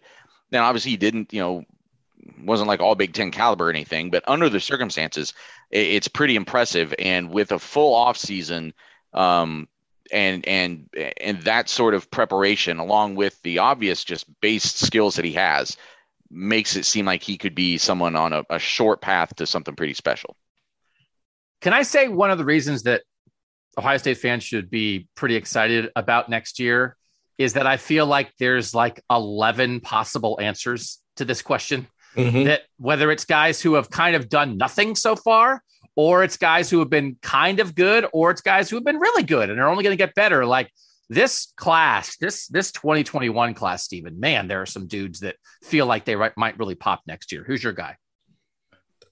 So I'm not including Quinn Ewers in this for a lot of different reasons. There are 13 top 100 recruits in that class, and like to your point, we might see 10 of them have roles next year. Um, I'm gonna go with Donovan Jackson just because I'm excited for guards to get a chance to play guard again, and I just think he just might bully everybody in the run game, and we might just we might see a situation where there's whoever the center is, whether it's Luke Wypler or Harry Miller, we might see another center in you know Donovan Jackson highway and TreVeyon Henderson's just running through wide open holes for 12 weeks. Yeah, no, I think those are two good picks. I think I'll take Emeka Emeka Egbuka. Like, I, I, if this, if we're just on this plan of like, hey, like year two receivers go nuts, and Garrett Wilson went nuts, and Jackson Smith-Njigba went nuts, and just he goes nuts. That like he he didn't really play that much this year, and then next year he has twelve hundred receiving yards. Like I think, I think, I think that's there. I think he's. I think the way they used him in the return game and stuff, it feels like they think he's a good football player right? That I think that was something about Jackson Smith-Njigba. It's like Jackson Smith-Njigba, like he's a good receiver, he's a good football player.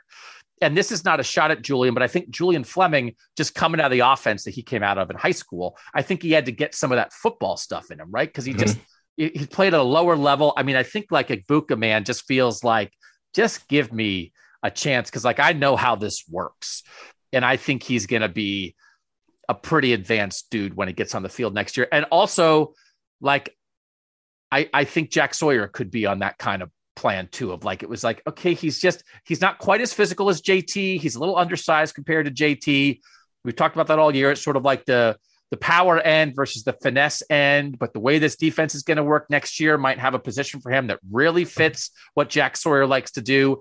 And then it's like oh there's 10 sack Jack Sawyer. Yeah yeah yeah yeah. No no no that that all makes sense. Not that he had a bad year I mean, he and JT both did, I think, kind of laid the foundation. A lot of these guys, TreVeyon obviously is TreVeyon. Denzel Burke was awesome. But there are a lot of other guys who, in their roles, I thought laid foundations, Nathan, that that you can see there's a lot of stuff to build on for some of these guys. No, I, I think that's that's very true. I would also say, should we talk more about JT Tuimoloau maybe being having the potential to play that jack spot? I know he's bigger, but he's he also moves. the yeah. guy let's with not, the athleticism to be. Let's not. Not today. I'm just saying. Oh no no yeah no no oh in general. Well, but the other thing is like you need, I think you need like a strong side end in that defense too, right? And so. But if um, Zach Harrison comes back. Well, that's an interesting. That's an interesting proposition. Yes, if Zach Harrison comes back, and you're looking for that, I don't know that Zach maybe doesn't fit the Jack better than JT would. But um, but let's not do anymore because okay, we're just cool. going to set. We don't actually know what we're talking about yet, and we're going to talk to Jim Knowles in ten days, and we're going to ask him four thousand questions about this. But they're going to have some interesting options there because they have some smart athletic defensive ends who I think know how to play the game. Player development question from the 203. Aside from CJ Stroud, which player needs to needs to take the next step in their development for Ohio State to get back to the playoff? So this is a little different than you know talented guys who might pop. It's like where do they where do they sort of need somebody to really come along? I might go to the tight end room and like somebody need to like really be make sure that Cade Stover and or Gee Scott probably and and the way we've always talked about them, one more of a pass catcher, one more of a blocker, but they just do, I think, even though they play three receivers all the time, at least one of those tight ends, you just need to, you just need to rely on them. You just have to be able to rely on them to block and then occasionally be an option in the pass game. Or I don't think this offense just will quite work exactly the way Ryan Day wants it to work, even though they chuck it around to the receivers all the time. Uh, Nathan, where's another position of development you think they need somebody? Well, I'm. It's the counter to what you were saying about the optimism of all these young guys, I mean, you could point to like four or five different positions where they sort of semi desperately need a, a, a, pretty big jump from somebody. Tight end is one, linebacker would be one. Um, I would, you know, we already talked about Jordan Hancock or I guess Jakailin Johnson, somebody from that group like stepping up and really emerging as a second year player. I think Kourt Williams, if he were to like, if if they go to this this, if they fix this three safety look and you're keeping Shaw or I guess Proctor actually. Proctor, Hickman, Shaw, some combination of those guys behind. Does Kourt Williams then emerge as more like what you really want out of the bullet? Um, I think there's there's still a handful of things, and and spring's going to be pretty intriguing to see how some of that stuff shakes out. Yeah, I I think Cody Simon needs to start looking like a top 100 recruit. Mean, he was second on his, he was yeah. he was second on his team in tackles, and his numbers are actually pretty good, but it doesn't feel like he had 54 tackles last year, and you know, it just doesn't feel like he. It, he was fine for a second year player, first year starter, but you didn't feel it as much as I thought we would feel him this year. He it's number 75 player, the fourth best linebacker in his class. It's, he needs to start looking like that next year because that solves a lot of issues. Yeah, no, it's going to be there's it's going to be a a, a fun offseason because I think they have both at the same time. They sort of have the optimistic, man, there's some young guys who are ready to roll, and not pessimistic but questionable. Hey, they have some spots where they really need guys to come along because they got to get better at some spots, and I think we'll have a lot of fun this offseason talking about that. This one's a little more difficult from the five one three. If there was to be a significant position switch, Cade Stover or Steele Chambers style. Again, Cade Stover from linebacker, defensive end, to the offensive side of the ball, tight end, Steele Chambers opposite from running back to linebacker. Who are the most logical candidates? This was the one I try to send you guys the questions with like maybe an hour heads up. This was one where I pointed out because I think it required a little bit of thought. It's hard to pull this out of thin air. And again, these are the lives and careers of players. They get one shot at this. We do not want to be glib or trite about, hey, well, I don't know. What if you just switch positions there? But, you know, we can try to speculate. I'll, I, in 2000, I think it was in 2011, I wrote a story with Zach Boren about when he was a fullback about like, hey man, like wouldn't it be crazy? What if you played linebacker? What if you played both and were like a two way player? And like I wrote this, talked to Zach about it, and wrote this whole story about man, wouldn't it be interesting if Zach Boren were a two way player because the fullback was sort of diminishing. And then in 2012, when they had linebacker injuries, and it was like, what are they going to do? And it was like, you would think, did I break the story of Zach Boren moving from fullback to linebacker and starting at linebacker full time? I did not. I got burnt on that like I get burnt on every other story. It's like I, I it's like I, I thought of this a year ago. And then when it actually happened, I was completely unprepared. But we've seen it, right? I mean, Steele Chambers, Cade Stover, they've had a multi, not a multitude, but then more than a few, Nathan, that this is not, even as we throw out speculation, there are enough real life examples that there might be something to one of these that isn't maybe being talked about now, but I don't know maybe could actually happen. Yeah, and some of the ones that have happened in recent years, like the um, Chambers is interesting because he really did seem to have an identity when he came here. Like Stover, I don't know. Like Stover was almost like, well, he's a really good football player, and this is where we think he would fit. And then they decided to move him around. Whereas with Steele Chambers, it was always just like, well, he's a running back and then like the, the position switch seemed more abrupt to me. So it's like who do you who on this roster do you think fits kind of either of those descriptions? So I thought like the the the former of those two, the guy who's most like that, I guess other than Cade Stover, who's still on the roster, would be Cam Martinez. Like somebody who was just like a good football player, has a lot of skills, but just where's the best place to put him? And and do you consider like the way they use him now as a safety if you moved him to cornerback, does that count as a position switch? Or are you talking about an offense to defense? No, that would count. I think that would count. Yeah. So that that was the one that kind of jumped on my mind. And then the other one was if you is there somebody on this offensive line that would maybe move to defensive line? So if you're looking at something that's like more radical, like would they the thing that they flirted with with Enokk Vimahi a couple years ago, would they find a reason to do that more permanently?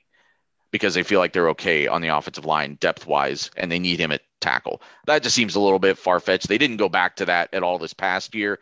I would be surprised if they did it, but that was like an example of something more like the Steele Chambers thing.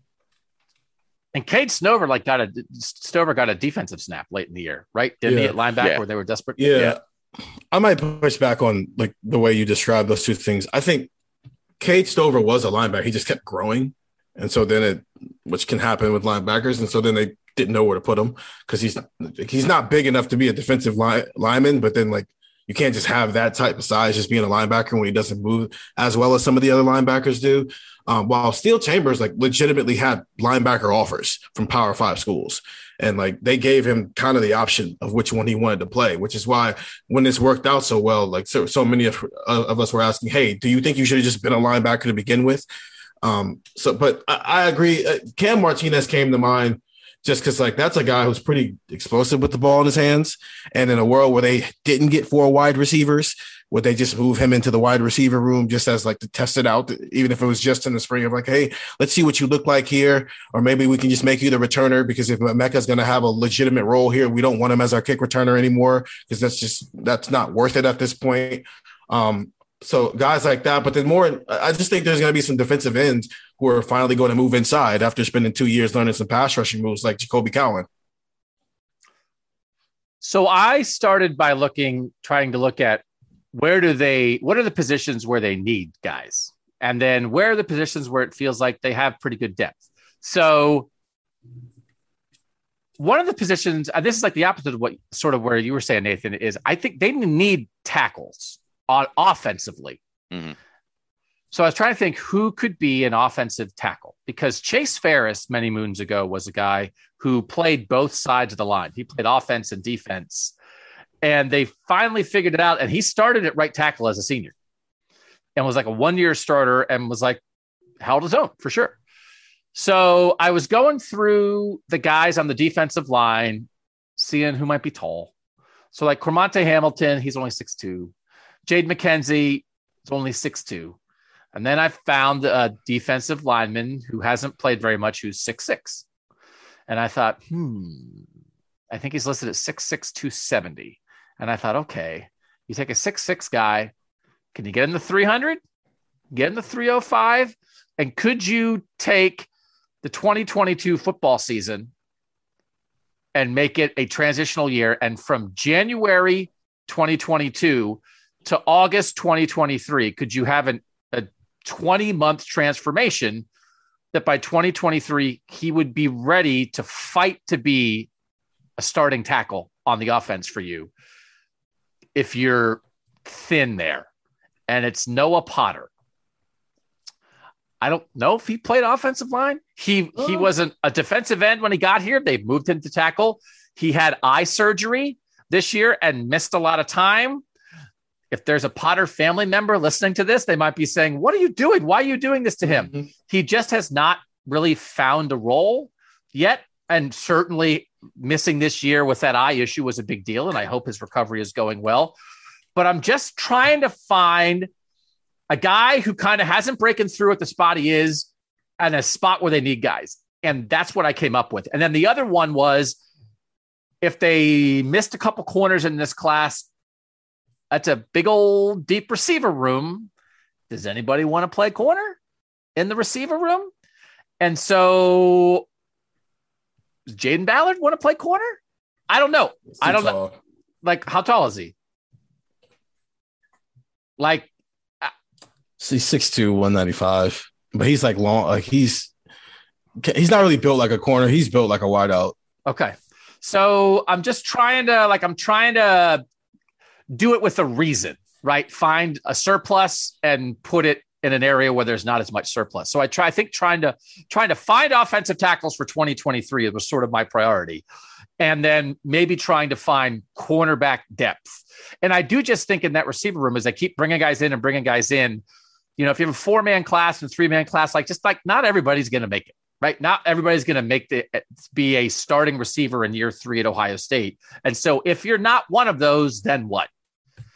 Then frankly, it's probably either a position switch or a transfer. And not that Jayden Ballard can't be a starting receiver here. Maybe he will be, but we're just playing the game. Anybody else that like uh, we needed to mention here? Anybody else that popped to mind? What do you think, Noah? Noah Potter, offensive tackle. What do you think, Nathan? Did I just change lives there? Uh, maybe. I think what, what what's tricky for him, I guess it would depend because he's a redshirt. Was a redshirt sophomore this year, so I but I guess you do still have the COVID year in reserve to use. But what? Because in your in your scenario, next year's kind of a wash, and then you got like one year. So unless they unless the COVID year gave him then two more years to play. But you're right that they they are thin enough at tackle that what I was suggesting probably is not the smart move long term for both them or Enokk Vimahi. And I, I didn't really think it was probably going to happen anyway. I would just say good luck convincing him to do it more than anything no. else. No, no, no. Yeah, yeah, yeah. Yeah. I mean, that guy, I mean, as a, he chose, I mean, he chose the number 97 before anybody even asked him what his number was. And like tried to like own it. And I understand he hasn't worked out that way, but that personality, I mean, that's uh, Michael Part, uh, Michael, Michael Potter's little brother who was a transfer yeah. from Ohio State's basketball team. So like, I don't know if you could, I just don't know if he would be the one to go for it, even if you did plan it out that way. No, and I don't, and I don't want to goof around with people's lives, but I'm just trying to get guys on the field, right? If you haven't been on the field yet, and again, certainly this eye thing just ruined this whole year. Mm-hmm. And it's yeah, then he had a COVID year and like whatever. But now Jack Sawyer and JT are here, and Kenyatta Jackson's coming, and you know it's just how it works. So, all right, Justin Fields question from the four one nine. In hindsight, did Justin Fields make a mistake by leaving for the NFL? Surely he'd go number one overall this year and maybe win the Heisman. So I do think I maybe agree with the last two parts of that question. And I, I, like the first one is I do think he would be the first pick in this draft because there's not an obvious quarterback. You look at mock drafts right now, and Kenny Pickett is the first quarterback off the board. Matt Corral and Sam Howell are in there. You know, Malik Willis is a guy who's been mentioned there. Carson Strong from Nevada, but like Justin would be head and shoulders above them. And have won the Heisman? You know, like the first year starter behind him finished fourth. So in a year where that guy would have come back and been in complete control of the offense, I'll buy it. I'll buy both those things. But Stephen, even if both those things are true, should he come back? I mean, that's he has a but no. bunch of millions of dollars in his pocket and a bunch of endorsements, and he seems like he's living the life in Chicago. So it's hard to argue that. Yeah, no, he just went to an incompetent uh, organization who doesn't have an offensive line, so he's running for his life on every other snap. It's, but that's part of being a top pick, as especially as a quarterback. You're when you're a top pick, you're not going to a good team, so you're going to a team where it's just not going to look good. Trevor Lawrence is going through the same thing, and probably to the tenth degree because his co- head coach just got fired. So that's just part of it. It's they should have come back. It's just you know, come back in four or five years once they finally built a team around their franchise quarterback, and let's see what happens. But no, he shouldn't have come back. But yeah, yeah, Bryce Young would be the number one pick in this draft, and CJ Stroud probably too, because this quarterback draft sucks.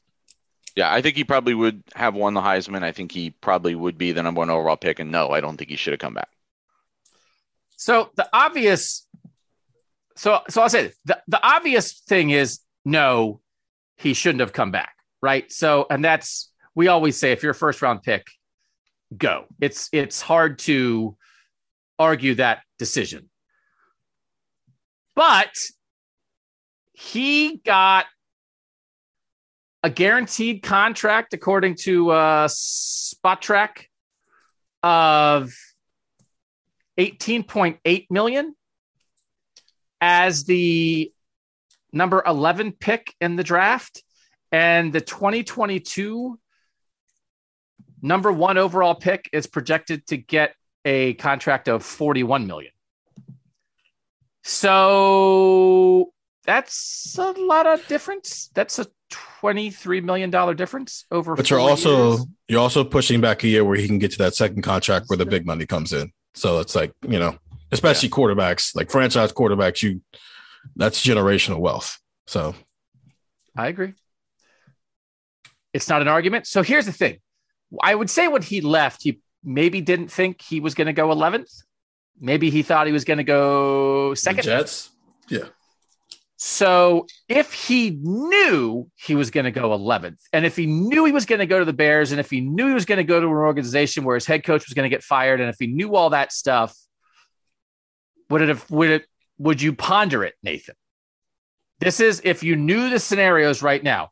This is your Bears deal. You're the 11th pick, and you go to the Bears, or come back and maybe Heisman, maybe number one. The number one is the more important thing. Does yeah. it does it make him consider it? What's tricky about this is the thing that allowed him to even get the $18 million was the Bears trading up to get him, which is why he's in a worse position in the future because the Bears don't have a first round pick next uh, year mm-hmm. to go get him help to be better. It's a lot of like conflicting factors here. Um, I don't know. I, I think I think he was ready to go be an NFL quarterback. I think that's a big part of it too. How so? Because he went. I mean, he, all those things were true. You could have made all Ooh. these arguments to him. You could have made all these arguments to him about you. If you come back next year, you're probably um, in position to be the number one overall pick the year after, and you're probably the Heisman frontrunner and in a great position to win it. And you got Chris Olave and Garrett Wilson, and look what you could do here. You could put up unbelievable numbers again next year, and maybe even better, and it could be something super special. And he's still left. So I just wonder about. I mean, his career was wrinkle QB at Georgia, first year starter Ohio State who showed up in January and had to get ready to start COVID year, screwed up COVID year and I it, I am curious about like the total mastery of the offense that he would have had here at Ohio State because in the end, again, sometimes guys by like year three, right? It's like Chase Young was like, man, like I I've been in Columbus for three years, like I'm good, like I'm good. He was only in Columbus for like not even two full years, and one of those seasons was jacked up as all get out. So he never had like the full mastery opportunity at Ohio State. So I, I think it from that standpoint, he might have been like less of a I can't do this anymore. I got to get yep. out of here than than many third year guys who had three full seasons at Ohio State and have NFL aspirations would have been. Can you make a case? And maybe this is going too far in a different discussion, but it is what it is. CJ Stroud is a better quarterback, while Justin Fields is a better football player. Is that a good way to maybe describe them? Because there are some things that they did in the offense this year, especially with some of that over the middle of the field stuff that Ryan Day never really touched with Justin. It was much more get this big time elite, once in a generation athlete on the move, and let's use that rocket arm. And I'm not saying either offense is wrong. I'm just saying the way that they used them um were very different in a sense that like it seems like you can plot CJ just because of what his skill set in into a lot of different offenses in the NFL. While with Justin, we're seeing it with the Bears right now. Nagy has spent a lot of this year not using him the right way, and like Justin's body is kind of panned for it. Like he doesn't get him on the move as much. He doesn't really tap into that elite football side as much because he keeps trying to tap into the quarterback side, which isn't necessarily all the way developed because of everything you just laid out.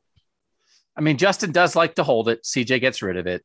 I mm-hmm. think you maybe could argue with all the things we talked about with CJ and the mental side of the game and how his brain is his best weapon. I think I think maybe CJ processes it a little better than Justin, and that is not shade at Justin. That is a compliment for CJ. Mm-hmm. And then Justin is just, I mean, rocket arm they took all, I think they throw some of the stuff over the middle, and CJ really developed into that because they can't get the free money outs as much as Justin lived on. Justin had 12 yards on an mm-hmm. out yeah. whenever he wanted it because he can make those NFL throws to the sideline. And he throws such a good deep ball. I don't think CJ throws the deep ball as well as Justin. And that's not shade at CJ. It's just, I think, one of the best things that Justin does. So I do think, to your point, they have pretty different skill sets. And I think the characterization you're offering, I don't think is wrong. I think it's an interesting way to think about it but it also leads me a little bit to like, man, give me Justin Fields in year three of an offense with all these things he does well, with the deep ball, with the arm strength to the outside, with the ability to move, with the toughness, with the calm. And then, like, boom, now we see the best processing we've ever seen mm-hmm. from Justin. And it might have been a, I mean, it might have been exactly what we're talking about. It might have been a Heisman national title number one pick, Joe Burrow triumvirate year. I mean, I think that I think that might have been on the table for him. And even that doesn't mean he should have come back. You could guarantee Justin national title Heisman number one pick in the draft, and it doesn't mean that he should have come back, right? Uh, that that but right. I do think all those things might have been out there for him. And I think when he left, he thought he was going second and he wound up going 11th. But I think you could also argue that falling even farther, like I, think he would have had the year that Mac Jones is having for the Patriots if he had fallen all the way to the Patriots. Like put him on a team with that much, yeah. Put him on a team with that defense and that um, you know just better infrastructure, and uh, I, I think he would be in, in a great position. He'd have less money. he would have been even more annoyed at how far he fell, but um, I think it's part of it is just I don't know. I'm I, I was as a as someone who followed the Bears growing up, I was very intrigued and and when Bears fans asked me about Fields who didn't follow Ohio State, I was like, no, like you should be excited. Like this guy's I think he's legit. But I also had concerns about where that franchise is going to go in the short term, and those have only been exasp- or amplified this season. Well, but they're going to get fired, and they're they're going to have yeah. a completely new regime. He'll have a better coach next year. Well, I'm just talking about the, personnel, the personnel around him. Yeah, it's just he's he's enough of a raw talent still with such a high ceiling because there's so much to tap into there that if you to both of your points, you've got to get the regime right, you've got to get the personnel right, or this could go left very quickly. I do think the idea. I think Mac Jones doesn't have the ceiling, but he with like a lot of the RPO stuff, they're they have the the governor on Mac Jones, and they're just he's doing what they ask him to do, and I think mm-hmm. long term, he's not going to be the kind of quarterback that Justin will be long term. But yes, there's right. a lot of competence that's happening in New England right now. But I also think, ah, uh, God, what's the guy's name? Trey, Trey Lance. Right. Trey Lance going two Same to the Niners.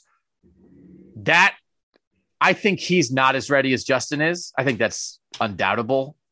And if Justin had gone two to San Francisco, that is a team that does have, I think, almost Super Bowl talent.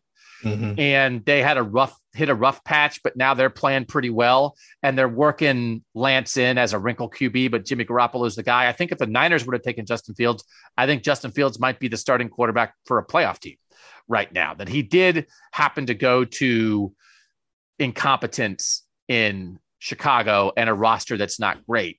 But like San Francisco is good. San Francisco is a pretty good team. But, San, but San Francisco was better than the quarterback San uh, Chicago had in place. I think San Francisco sure. would have been better off taking the Kansas City Chiefs approach if they had drafted Justin, where it's just like sit him.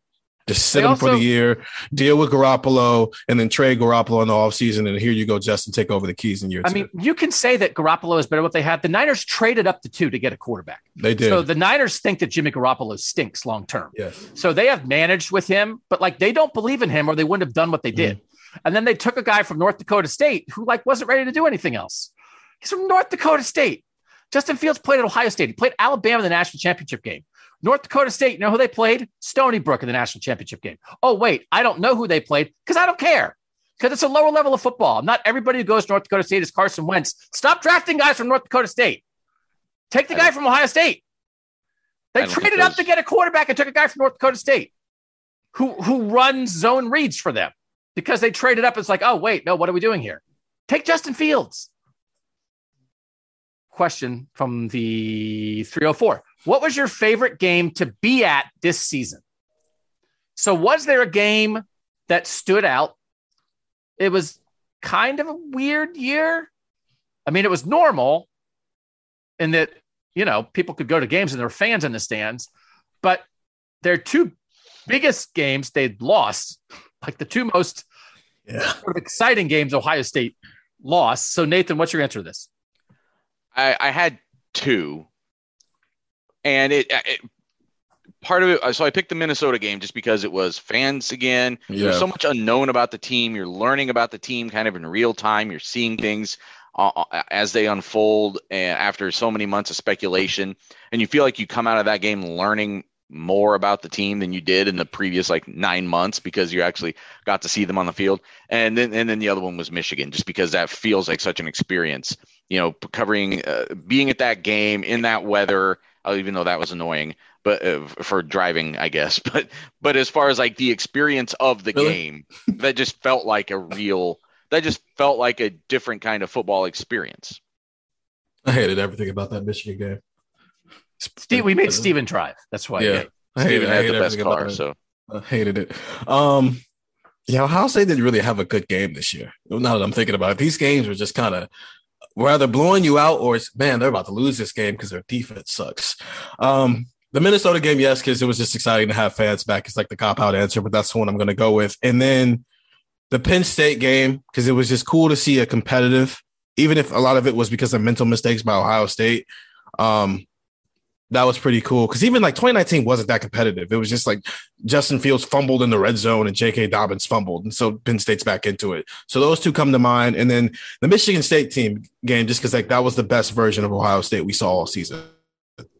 Yeah, no, that Michigan State game that it was senior day, and then they played a half of a first half of football that had people asking, "Is that the best half of Ohio State football you've ever seen?" Yeah. Was kind of a thing of like after senior day is always fun. I'm I can't vote for Minnesota because I just don't love Ohio State football opening on the road on a Thursday. That like that's at night. Like that's not. I mean, they're just being used. It's like, hey, cool, let's go to Minnesota on a Thursday and have them like I, I'll pick a Saturday afternoon game. But I did think that Michigan game I'll always remember. And it, like, I, and again, you could feel it as it was happening. It's you felt it felt like it was going to be a game because it felt like Michigan was ready for it, and then like it looked like a snow globe, and it wasn't enough snow to like ruin the game necessarily, but it made it interesting and it felt important. And there have been a lot of Ohio State Michigan games as of late that haven't felt important. But that to me, in terms of atmosphere, and that the visceral. people at, the people at Michigan were into yeah. it. You know, this downtrodden Michigan program they sort of rose to the occasion. And that was before. That was before anything happened. You could feel that in the pregame. And if Ohio State would have overcome that, would have been like, man, like what an awesome game. So I thought it was honestly, from all those standpoints, the best atmosphere for an Ohio State Michigan game since 2006, since 1 2. in terms of, of everything that was there. That these are two good teams, and it feels like this should feel. So that would definitely be my answer to that, even though Ohio State lost. Okay, so this is like a really complex question, but we'll try it. And I appreciate the thought and effort put into this. From the 703, Ohio State catches one of these lucky breaks this season. Which one has the biggest impact? Okay. One is Josh Proctor doesn't get hurt. Two is uh, Tete's eligibility is cleared up before camp and he's healthy all season. It helps at linebacker. And the third is Zach Harrison takes the leap we thought he'd take after seeing what he did in the Minnesota game. So those are three options. Let's pick out of those three. And then if you want to throw in, like, well, actually, I think this is a thing that cropped up that if that would have gone a different way would have been huge. Nathan, of those three choices, what are you taking? I would take Zach Harrison taking the leap because I think if he does that, then the Proctor absence is a little bit, what do I say, nullified a little bit, equalized. And Gaoteote, I, I don't know that he, even if he had come in healthy, was he clearly better? Like, would he have definitely played over the guys they had? I don't know that for sure. But I know that if Zach Harrison had been like a first team uh, all Big Ten defensive end, it would have made this defense better. No question.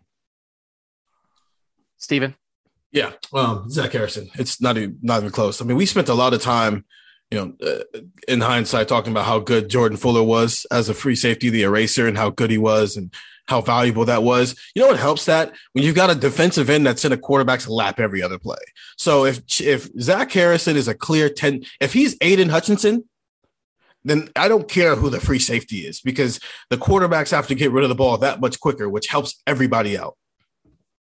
So I think, generally speaking, yes, I agree with that over the course of the season would have the biggest impact.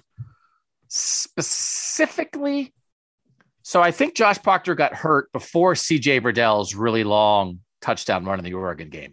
Is that right? Because I think Proctor got hurt in the third quarter, and I think the Burdell run was in the third quarter the sort of back-breaking 77 yarder.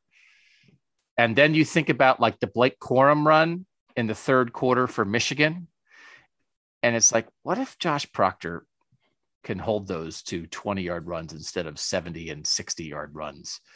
And I just, they just got killed on a couple big plays in the two games they lost that I wonder if you had a shutdown back line, no doubt about it, eraser kind of safety back there. Would that have changed things? Like, like I would take like I if you Josh Proctor for like four plays, and and maybe he wouldn't have made them either because Bryson Shaw, like again, he graded out high on PFF, sort of like for 70 snaps a game by the end. I mean, he played as much as anybody on the defense once he took over there because they just they didn't rotate there. He was out there every snap. I think like most snaps, he was fine, but every now and then it was like, man, there's a big play and there was maybe an angle to be taken or a tackle to be made and it wasn't done. So part of that leads me a little towards Proctor. Nathan, am I crazy? No, I, I see where you're coming from. I just think that the if you're talking about like Harrison had four sacks this year, and if he has 12, we're just talking about a completely different defense. Yeah, no, I think you guys are right. I think you guys are right on that standpoint. That to sort of what you yeah. said, Stephen. It's like, okay, well, yes, maybe those points about those individual runs are true, but if Zach Harrison is destroying the opposing offenses the rest of the game, then whatever. They had a couple big runs. But also, even with the big runs, it's like it's not it's kind of apples to oranges, but we're talking about can Josh Proctor keep them instead of being 60 yard runs, they're 16 yard runs. What if Zach Harrison just makes it a three yard loss? You know, it's you think about it that way too. So I guess it's not like, just sacks. Like, do you think like if Ohio State had Aidan Hutchinson, would they have won the Michigan game? I think well, the answer is maybe yes, right? Yeah. Assuming so that like, Michigan also didn't have Aidan Hutchinson, right? Like if you tra- yes. if they had traded for Aidan Hutchinson, because that's normally what it is. Ohio State usually has one of those guys, and Michigan mm-hmm. doesn't. This year, Michigan had one of those guys, and Ohio State didn't. But yeah, if Zach Harrison if Zach Harrison had Aidan Hutchinson's year, which is like, oh, if Zach Harrison had finished second in the Heisman voting and been the number one pick in the draft, what? Well, that's an impossible thing to put on somebody. But it is, again, uh, but if you look at the crazy, if you look at the recruiting rankings and you say one of these guys is going to do this and the other one's going to do this, you definitely think that Zach Harrison is going to have the, what Aidan Hutchinson ended up doing. Why Aidan Hutchinson turns out to be Zach Harrison because he's But like he a wouldn't have- borderline top 100 recruit. But he wouldn't have been second in Heisman because some of the things that carried Aidan Hutchinson to that level. Right? were- No, no, yeah. But just like the concept of like he team, gets yeah. to New York and stuff. Yeah, but I do think in the end, um, it's we don't want to make it sound like Zach Harrison like held Ohio State back. He's a No. very good football player. Uh, This defense did not have a superstar, and it often does. And whether it was at linebacker, whether it's at defensive end, whether it's at corner, they didn't have the game breaking guy that they often have. And if they had one of those guys, whoever it would have been, that certainly would have helped this team. All right. The second part of this question is a reverse sort of a thing they just asked, still from the 703. Also, what recruiting miss hurt the team most in 2021? Is it Jordan Battle, the safety who had a pick six in the SEC championship game and was originally committed to Ohio State and then flipped to Bama? Is it the Bill Davis 2018 linebacker recruiting class? Or is it Bijan Robinson, the running back that could have been in year two at Ohio State, instead was at year two at Texas, and Ohio State started true freshman TreVeyon Henderson? Stephen, what do you vote for that? for this year, it's Yes. the Bill Davis linebacker room. I think last year would have been a uh, Jordan Battle miss, and Bijan Robinson is just not a factor right now because TreVeyon Henderson is this. Yeah, I mean, I'm always going to vote for something that throws shade at, at Bill Davis, of course. Yeah. But I mean, uh, that that's also real. Um, the 2018 linebacker class in recruiting is Teradja Mitchell, who was the number 44 recruit in the country, and just like, I don't know, man, just like never, never played to that. Dallas Gant, number 166, again, just never played to it. K'Vaughan Pope, 217. Um, like just like didn't happen. That was actually like like a good linebacker recruiting class compared to some of the other stuff they had. I just they hit they are in a ditch of linebacker recruiting and development. That it, that it's more than a blip, and it's and it's a lot of it is because of Bill Davis, and then Al Washington came to sort of um, clean up the mess. And I think there was some developmental stuff that maybe was held back you know that that Al Washington's trying to make better when he gets here, and maybe it's a little bit too late. But also, Al Washington, I don't think has done a great job. I mean, just by in terms of the linebacker recruiting and the linebacker development, the linebackers weren't good enough this year, and a lot of that's on Al Washington as well.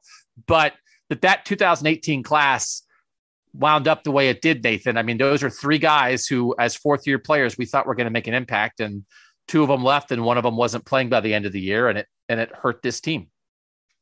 Yeah, I mean, to get three linebackers in one class and none of them were really proved to ever be starter worthy. I mean, I know Teradja Mitchell did start games this year, but was eventually surpassed by, you know, so I by a guy who was a running back a few months earlier. So, um, I, I that, that's a huge miss. All right, last couple things, and we'll do them next on Buckeye Talk. All right, back with a seasonal treat question, which I thought about saving because I feel like I go 15 minutes on this. From the 740, better seasonal treat, the Little Debbie Christmas tree cakes or Reese's, uh, they say Reese's eggs, but at this time of year, it would be the Reese's trees. And I'm just going to say, like, I'm going to vote the Reese's holiday candy is one of my favorite things because it adjusts the peanut butter to chocolate ratio of the typical peanut butter cup. And I like a more peanut butter, less chocolate ratio. And it is very interesting when you go through it. Again, I grew up five miles from a Reese's plant in Hershey, Pennsylvania. So I have a lot of thoughts on this. You are constantly adjusting the peanut butter to chocolate ratio with the different sizes of the Reese's products. And you have to find what works for you. But I like a lot of peanut butter. And there was a time when Reese's only did the eggs, and I loved Easter. I'd get Reese's eggs in my in my Easter basket when I was a kid because that was the only time you got the bigger, thicker, more peanut butter treat. And then they figured out, well, we'll just do it year round. Now they have Reese's Hearts at Valentine's Day, and they have the eggs, and then they have the Reese's pumpkins at Halloween, and they, I don't think they have Reese's turkeys. They have Reese's trees, so they're always offering you that better peanut butter chocolate ratio year round. So it's almost not seasonal anymore because you can almost find that treat almost year round. But I do prefer them to the cups. So I'm definitely going to vote Reese's here. I know some people who love Buckeyes in Ohio won't want to hear that conversation. Nathan, you may also expand your palate here. One of those seasonal treats or a different seasonal treat that you look forward to around the Christmas holidays.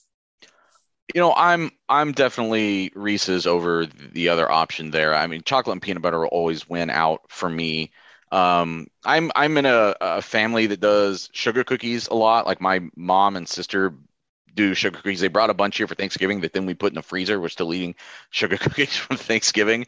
So those are kind of what I associate um, the holidays with. Is just like all of the the stuff that my mom makes over the years. Like she was very much like making her own stuff. We don't have to go to the store to buy that stuff.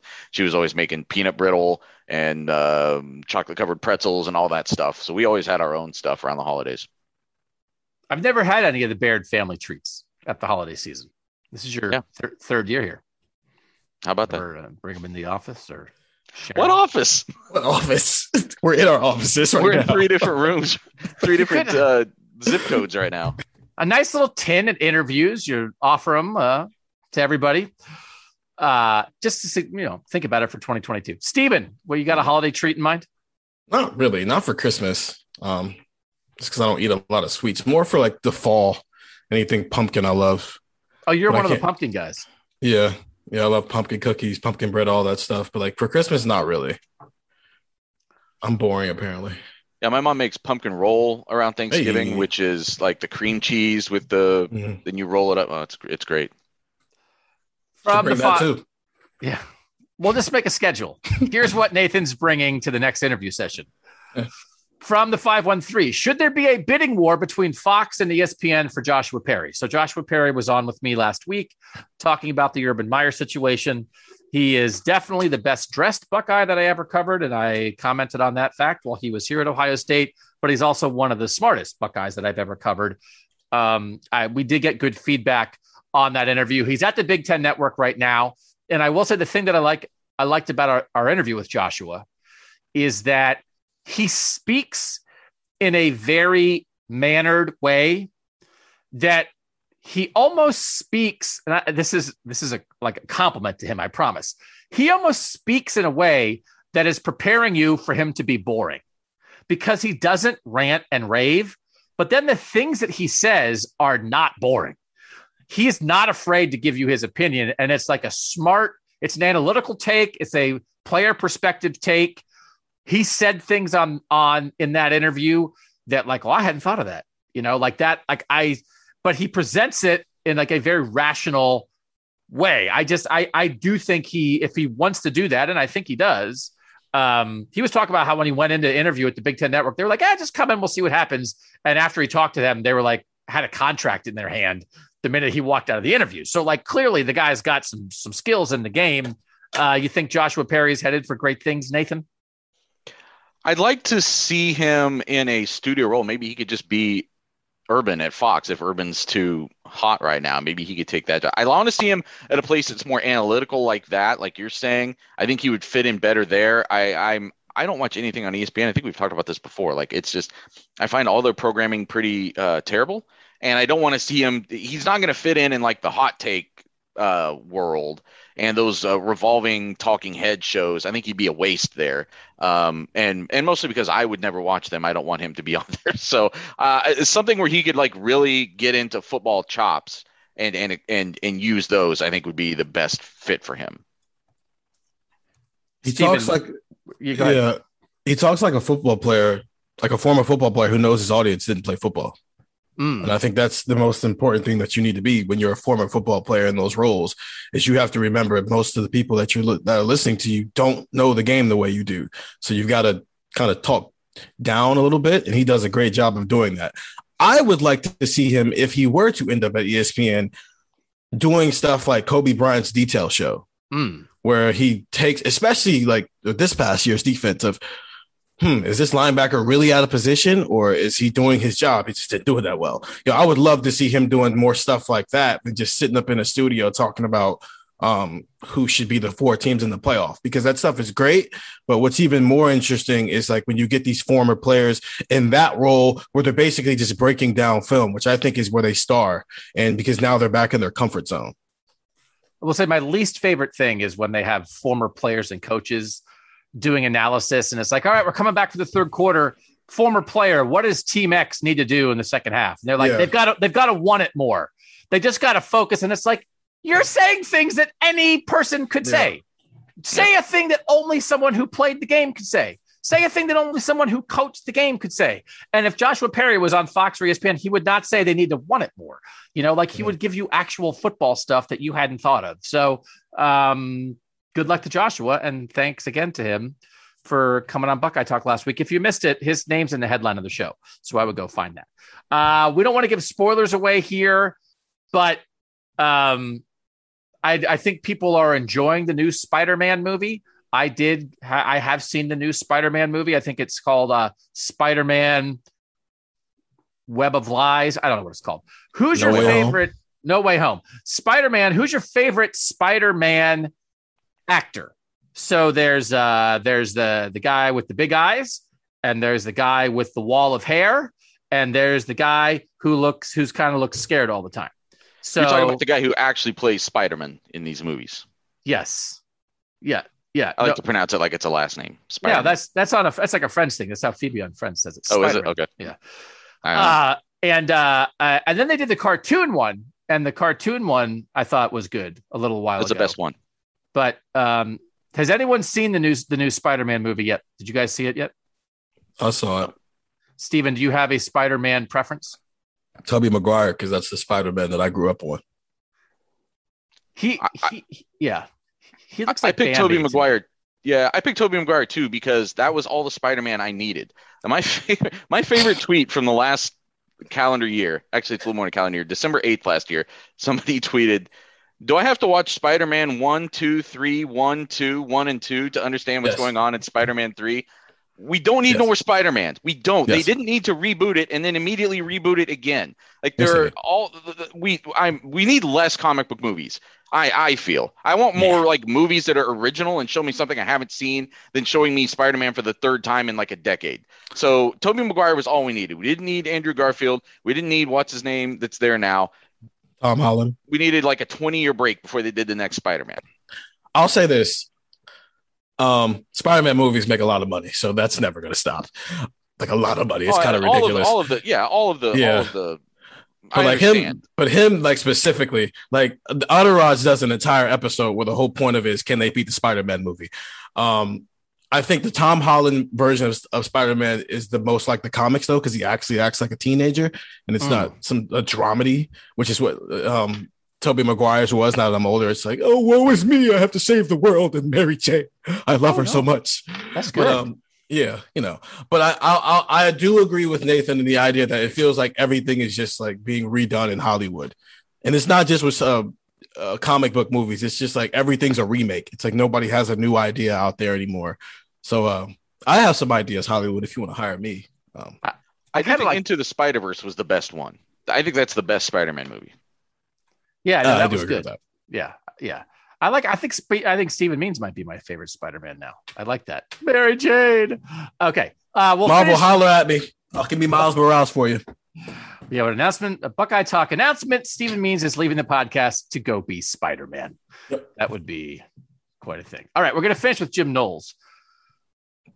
With the hiring of Jim Knowles, it seems odd that there is this sense he may not get to bring in his guys for his staff. So, if you were Knowles and had a blank slate of position coaches, which coaches are you keeping in the current staff and which are you letting go? So, I, I do think it's not like, as we mentioned before, Clemson, when they hired Brent Venables almost a decade ago, he didn't get to bring in his whole guys. Like, it's not exactly when you're a coordinator that you you wipe the staff and bring in your guys if the head coach didn't change. I don't think that's a fair assumption to make, even though it does feel like Jim Knowles is going to have a lot of power on that side of the ball to figure out how Ohio State's going to play.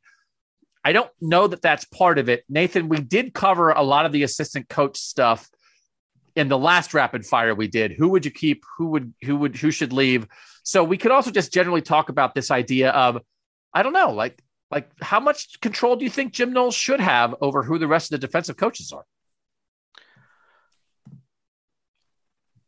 He needs, I guess, there. I mean, I would have him in the conversation in some way, but I don't know if he, if you give him carte blanche to come in and just like clean everybody out and hire his own guys. Again, he's he's coming in to scheme and if you if if if Ohio State thinks the guys that it has are good development guys, player development guys, skill development guys, then I think that's kind of all that matters. Give him give him guys that are developed and let him scheme it. So certainly in the case of like like he may have like maybe his best friend in the world is a good defensive line coach, but you're not just like nudging Larry Johnson aside for that guy. You know what I mean? No, I agree with that, and and they have to be able to recruit. I think the it, it becomes even more important for yeah. the other defensive defensive assistants to be big time recruiters, and they certainly have at least a couple guys on the staff, Stephen, who would qualify as that. So, do you think Knowles should be able to pick his dudes? No, I don't think coordinators get to pick their guys. I think he should have some input. I think you know Ryan Day should go, hey, you know, you've been around these guys for a little bit. What do you think? What do you not think? But at the end of the day, it's Ryan Day's decision and only his to make. Yeah, I, I think that's fair. And I think we kind of covered it. You know, I think we all think Kerry Coombs is a good position coach. We don't know if the salary fits. We don't know if the demotion fits. Larry Johnson is as good as anybody who's ever done it at his position. He's getting up there in age, but if he wants to be here, I think he has to be here. And I think everybody agrees on that. And then Al Washington, I think is a little, maybe a little bit up in the air. Parker, someone's got to go. Parker Fleming is barely a defensive coach. And then it seems like they like Matt Barnes, but um, I think Jim Holt Knowles has input, but doesn't necessarily get to pick his guys. Last two are kind of related, but we'll do them separately. It's Carl from Oklahoma City in the 405. Measurable outcomes are important. What are the measurables that should define Jim Knowles' first year as defensive coordinator? How will, will we define its level of success? I agree with this, Stephen. But I also don't know, Nathan, and either you guys could jump in here. I also don't know if there's a measurable that actually matters other than like get to the playoff, right? That is it. Would you say they need to rank in the top 20 in the nation against the run? They need to force this many turnovers per game. They need to blitz this percent of the time. I, Nathan, we'll start with you. Is there a measurable that matters other than is your defense good enough to win the games you have to win? A couple of things that jump to me. I, I, I like to look at opposing quarterback efficiency ratings. Sometimes that is um, affected by just the talent level of the quarterback you're playing against. But we all know the talent level of the average Big Ten quarterback. So I feel like if Ohio State is having success there, I mean, the 2020 year, people looked at the like the the yards they gave up, which I thought was somewhat indicative of the talent that they played over just those eight games. That it got spiked a little bit by Penix and Lawrence and Alabama. But when you looked at quarterback efficiency rating against them, it was still pretty bad. That was, I thought, a better measure of, of why that defense had problems. And so I think if you if you have a good quarterback efficiency defensive rating I'm saying that backwards. But like if if you if you keep that down, I think that's showing that you're affecting the quarterback and you're probably having success against the run on early downs, putting those quarterbacks into advantageous situations for your defense. The other stat I would look at though is third down. Oklahoma State's been one of the best third down defenses in the country the last 2 years. Even last year when they were still like coming on, they weren't great yet, but they were great on third down. And they were great on third down again this year. And if he can translate that to Ohio State, that to me would be an indication that his system, his scheme, and what he's teaching, he was able to transition that to Ohio State. 25.81% on third down this past year, second in the country behind Houston to that point. I think it's third down, but then outside of the third, because third down is just can you get off the field, especially when you've got offenses like this but it's I think because of what Ohio State's offenses are going to be going forward, um, especially next year with the second year starting quarterback, one of the best wide receivers in the country, one of the best running backs in the country. It's not necessary. I don't know if they have to be like super elite at anything. They just can't have a gaping hole where you're wondering every single week is the team that they're playing going to be able to expose it. You know, last year was you know they couldn't cover. This past year, it's they couldn't stop the run. So if it's almost like can this defense be a jack of all trades, master of none though, and get off the field on third down, and that's good enough. It's good enough to get this offense who can score 40 points pretty much in their sleep most of the time as long as they're not getting in their own way. Can he can this defense be enough to only give up 14 to 17 points and you know not give up big chunk plays and have gaping holes in it? I think it's also situational because everything we talk about is how this team was so vulnerable against the run defensively. You know where they ranked nationally in yards allowed per attempt? 22nd. Like they're not mm-hmm. like at the bottom of it's not like the, with the passing defense the year before where the numbers piled up that way. But in the games where they had to stop the run, they got gashed. I mean, they're giving up seven yards a carry to Oregon and Michigan. So it's it's it's it's almost that's more important to me is those situations than like a year long indicator. Like when they have to do the when they have to stop the things that their best opponents do well, do they do it? That's a very comprehensive answer by you guys. I was gonna be like, oh, just win the game, man. You guys like came loaded for that. We'll finish with this on Jim Knowles from the 813. What does it mean for Ryan Day, big picture, long term, if the Jim Knowles hire doesn't work for whatever reason? And the defense still sucks and is the reason they don't make the playoff or win the Big Ten. Not saying I think that will happen, but just playing a what if scenario. I love what if scenarios, so I appreciate this, where this person is coming from because I think it does add some context to this. Um, does it have to work? like, I, I'm not so sure that. Here's the thing, because it's like, well, what's what does you mean? Like, are people going to lose their jobs if the defense doesn't get better in the next two years? No, I don't. I don't think that's what it means. But if we wind up in a scenario where Ryan Day is an offensive head coach and the offense is putting up a lot of points and they're losing games they can't afford to lose because they can't stop anybody, that is untenable long term. And so Jim Knowles is here to fix that. But if they lose two games next year and two games the following year, and when you look at them, it's like, well, they got gashed by pretty good offenses in a way that they couldn't afford, Nathan. Like that's terrible. so I I think like it needs to work.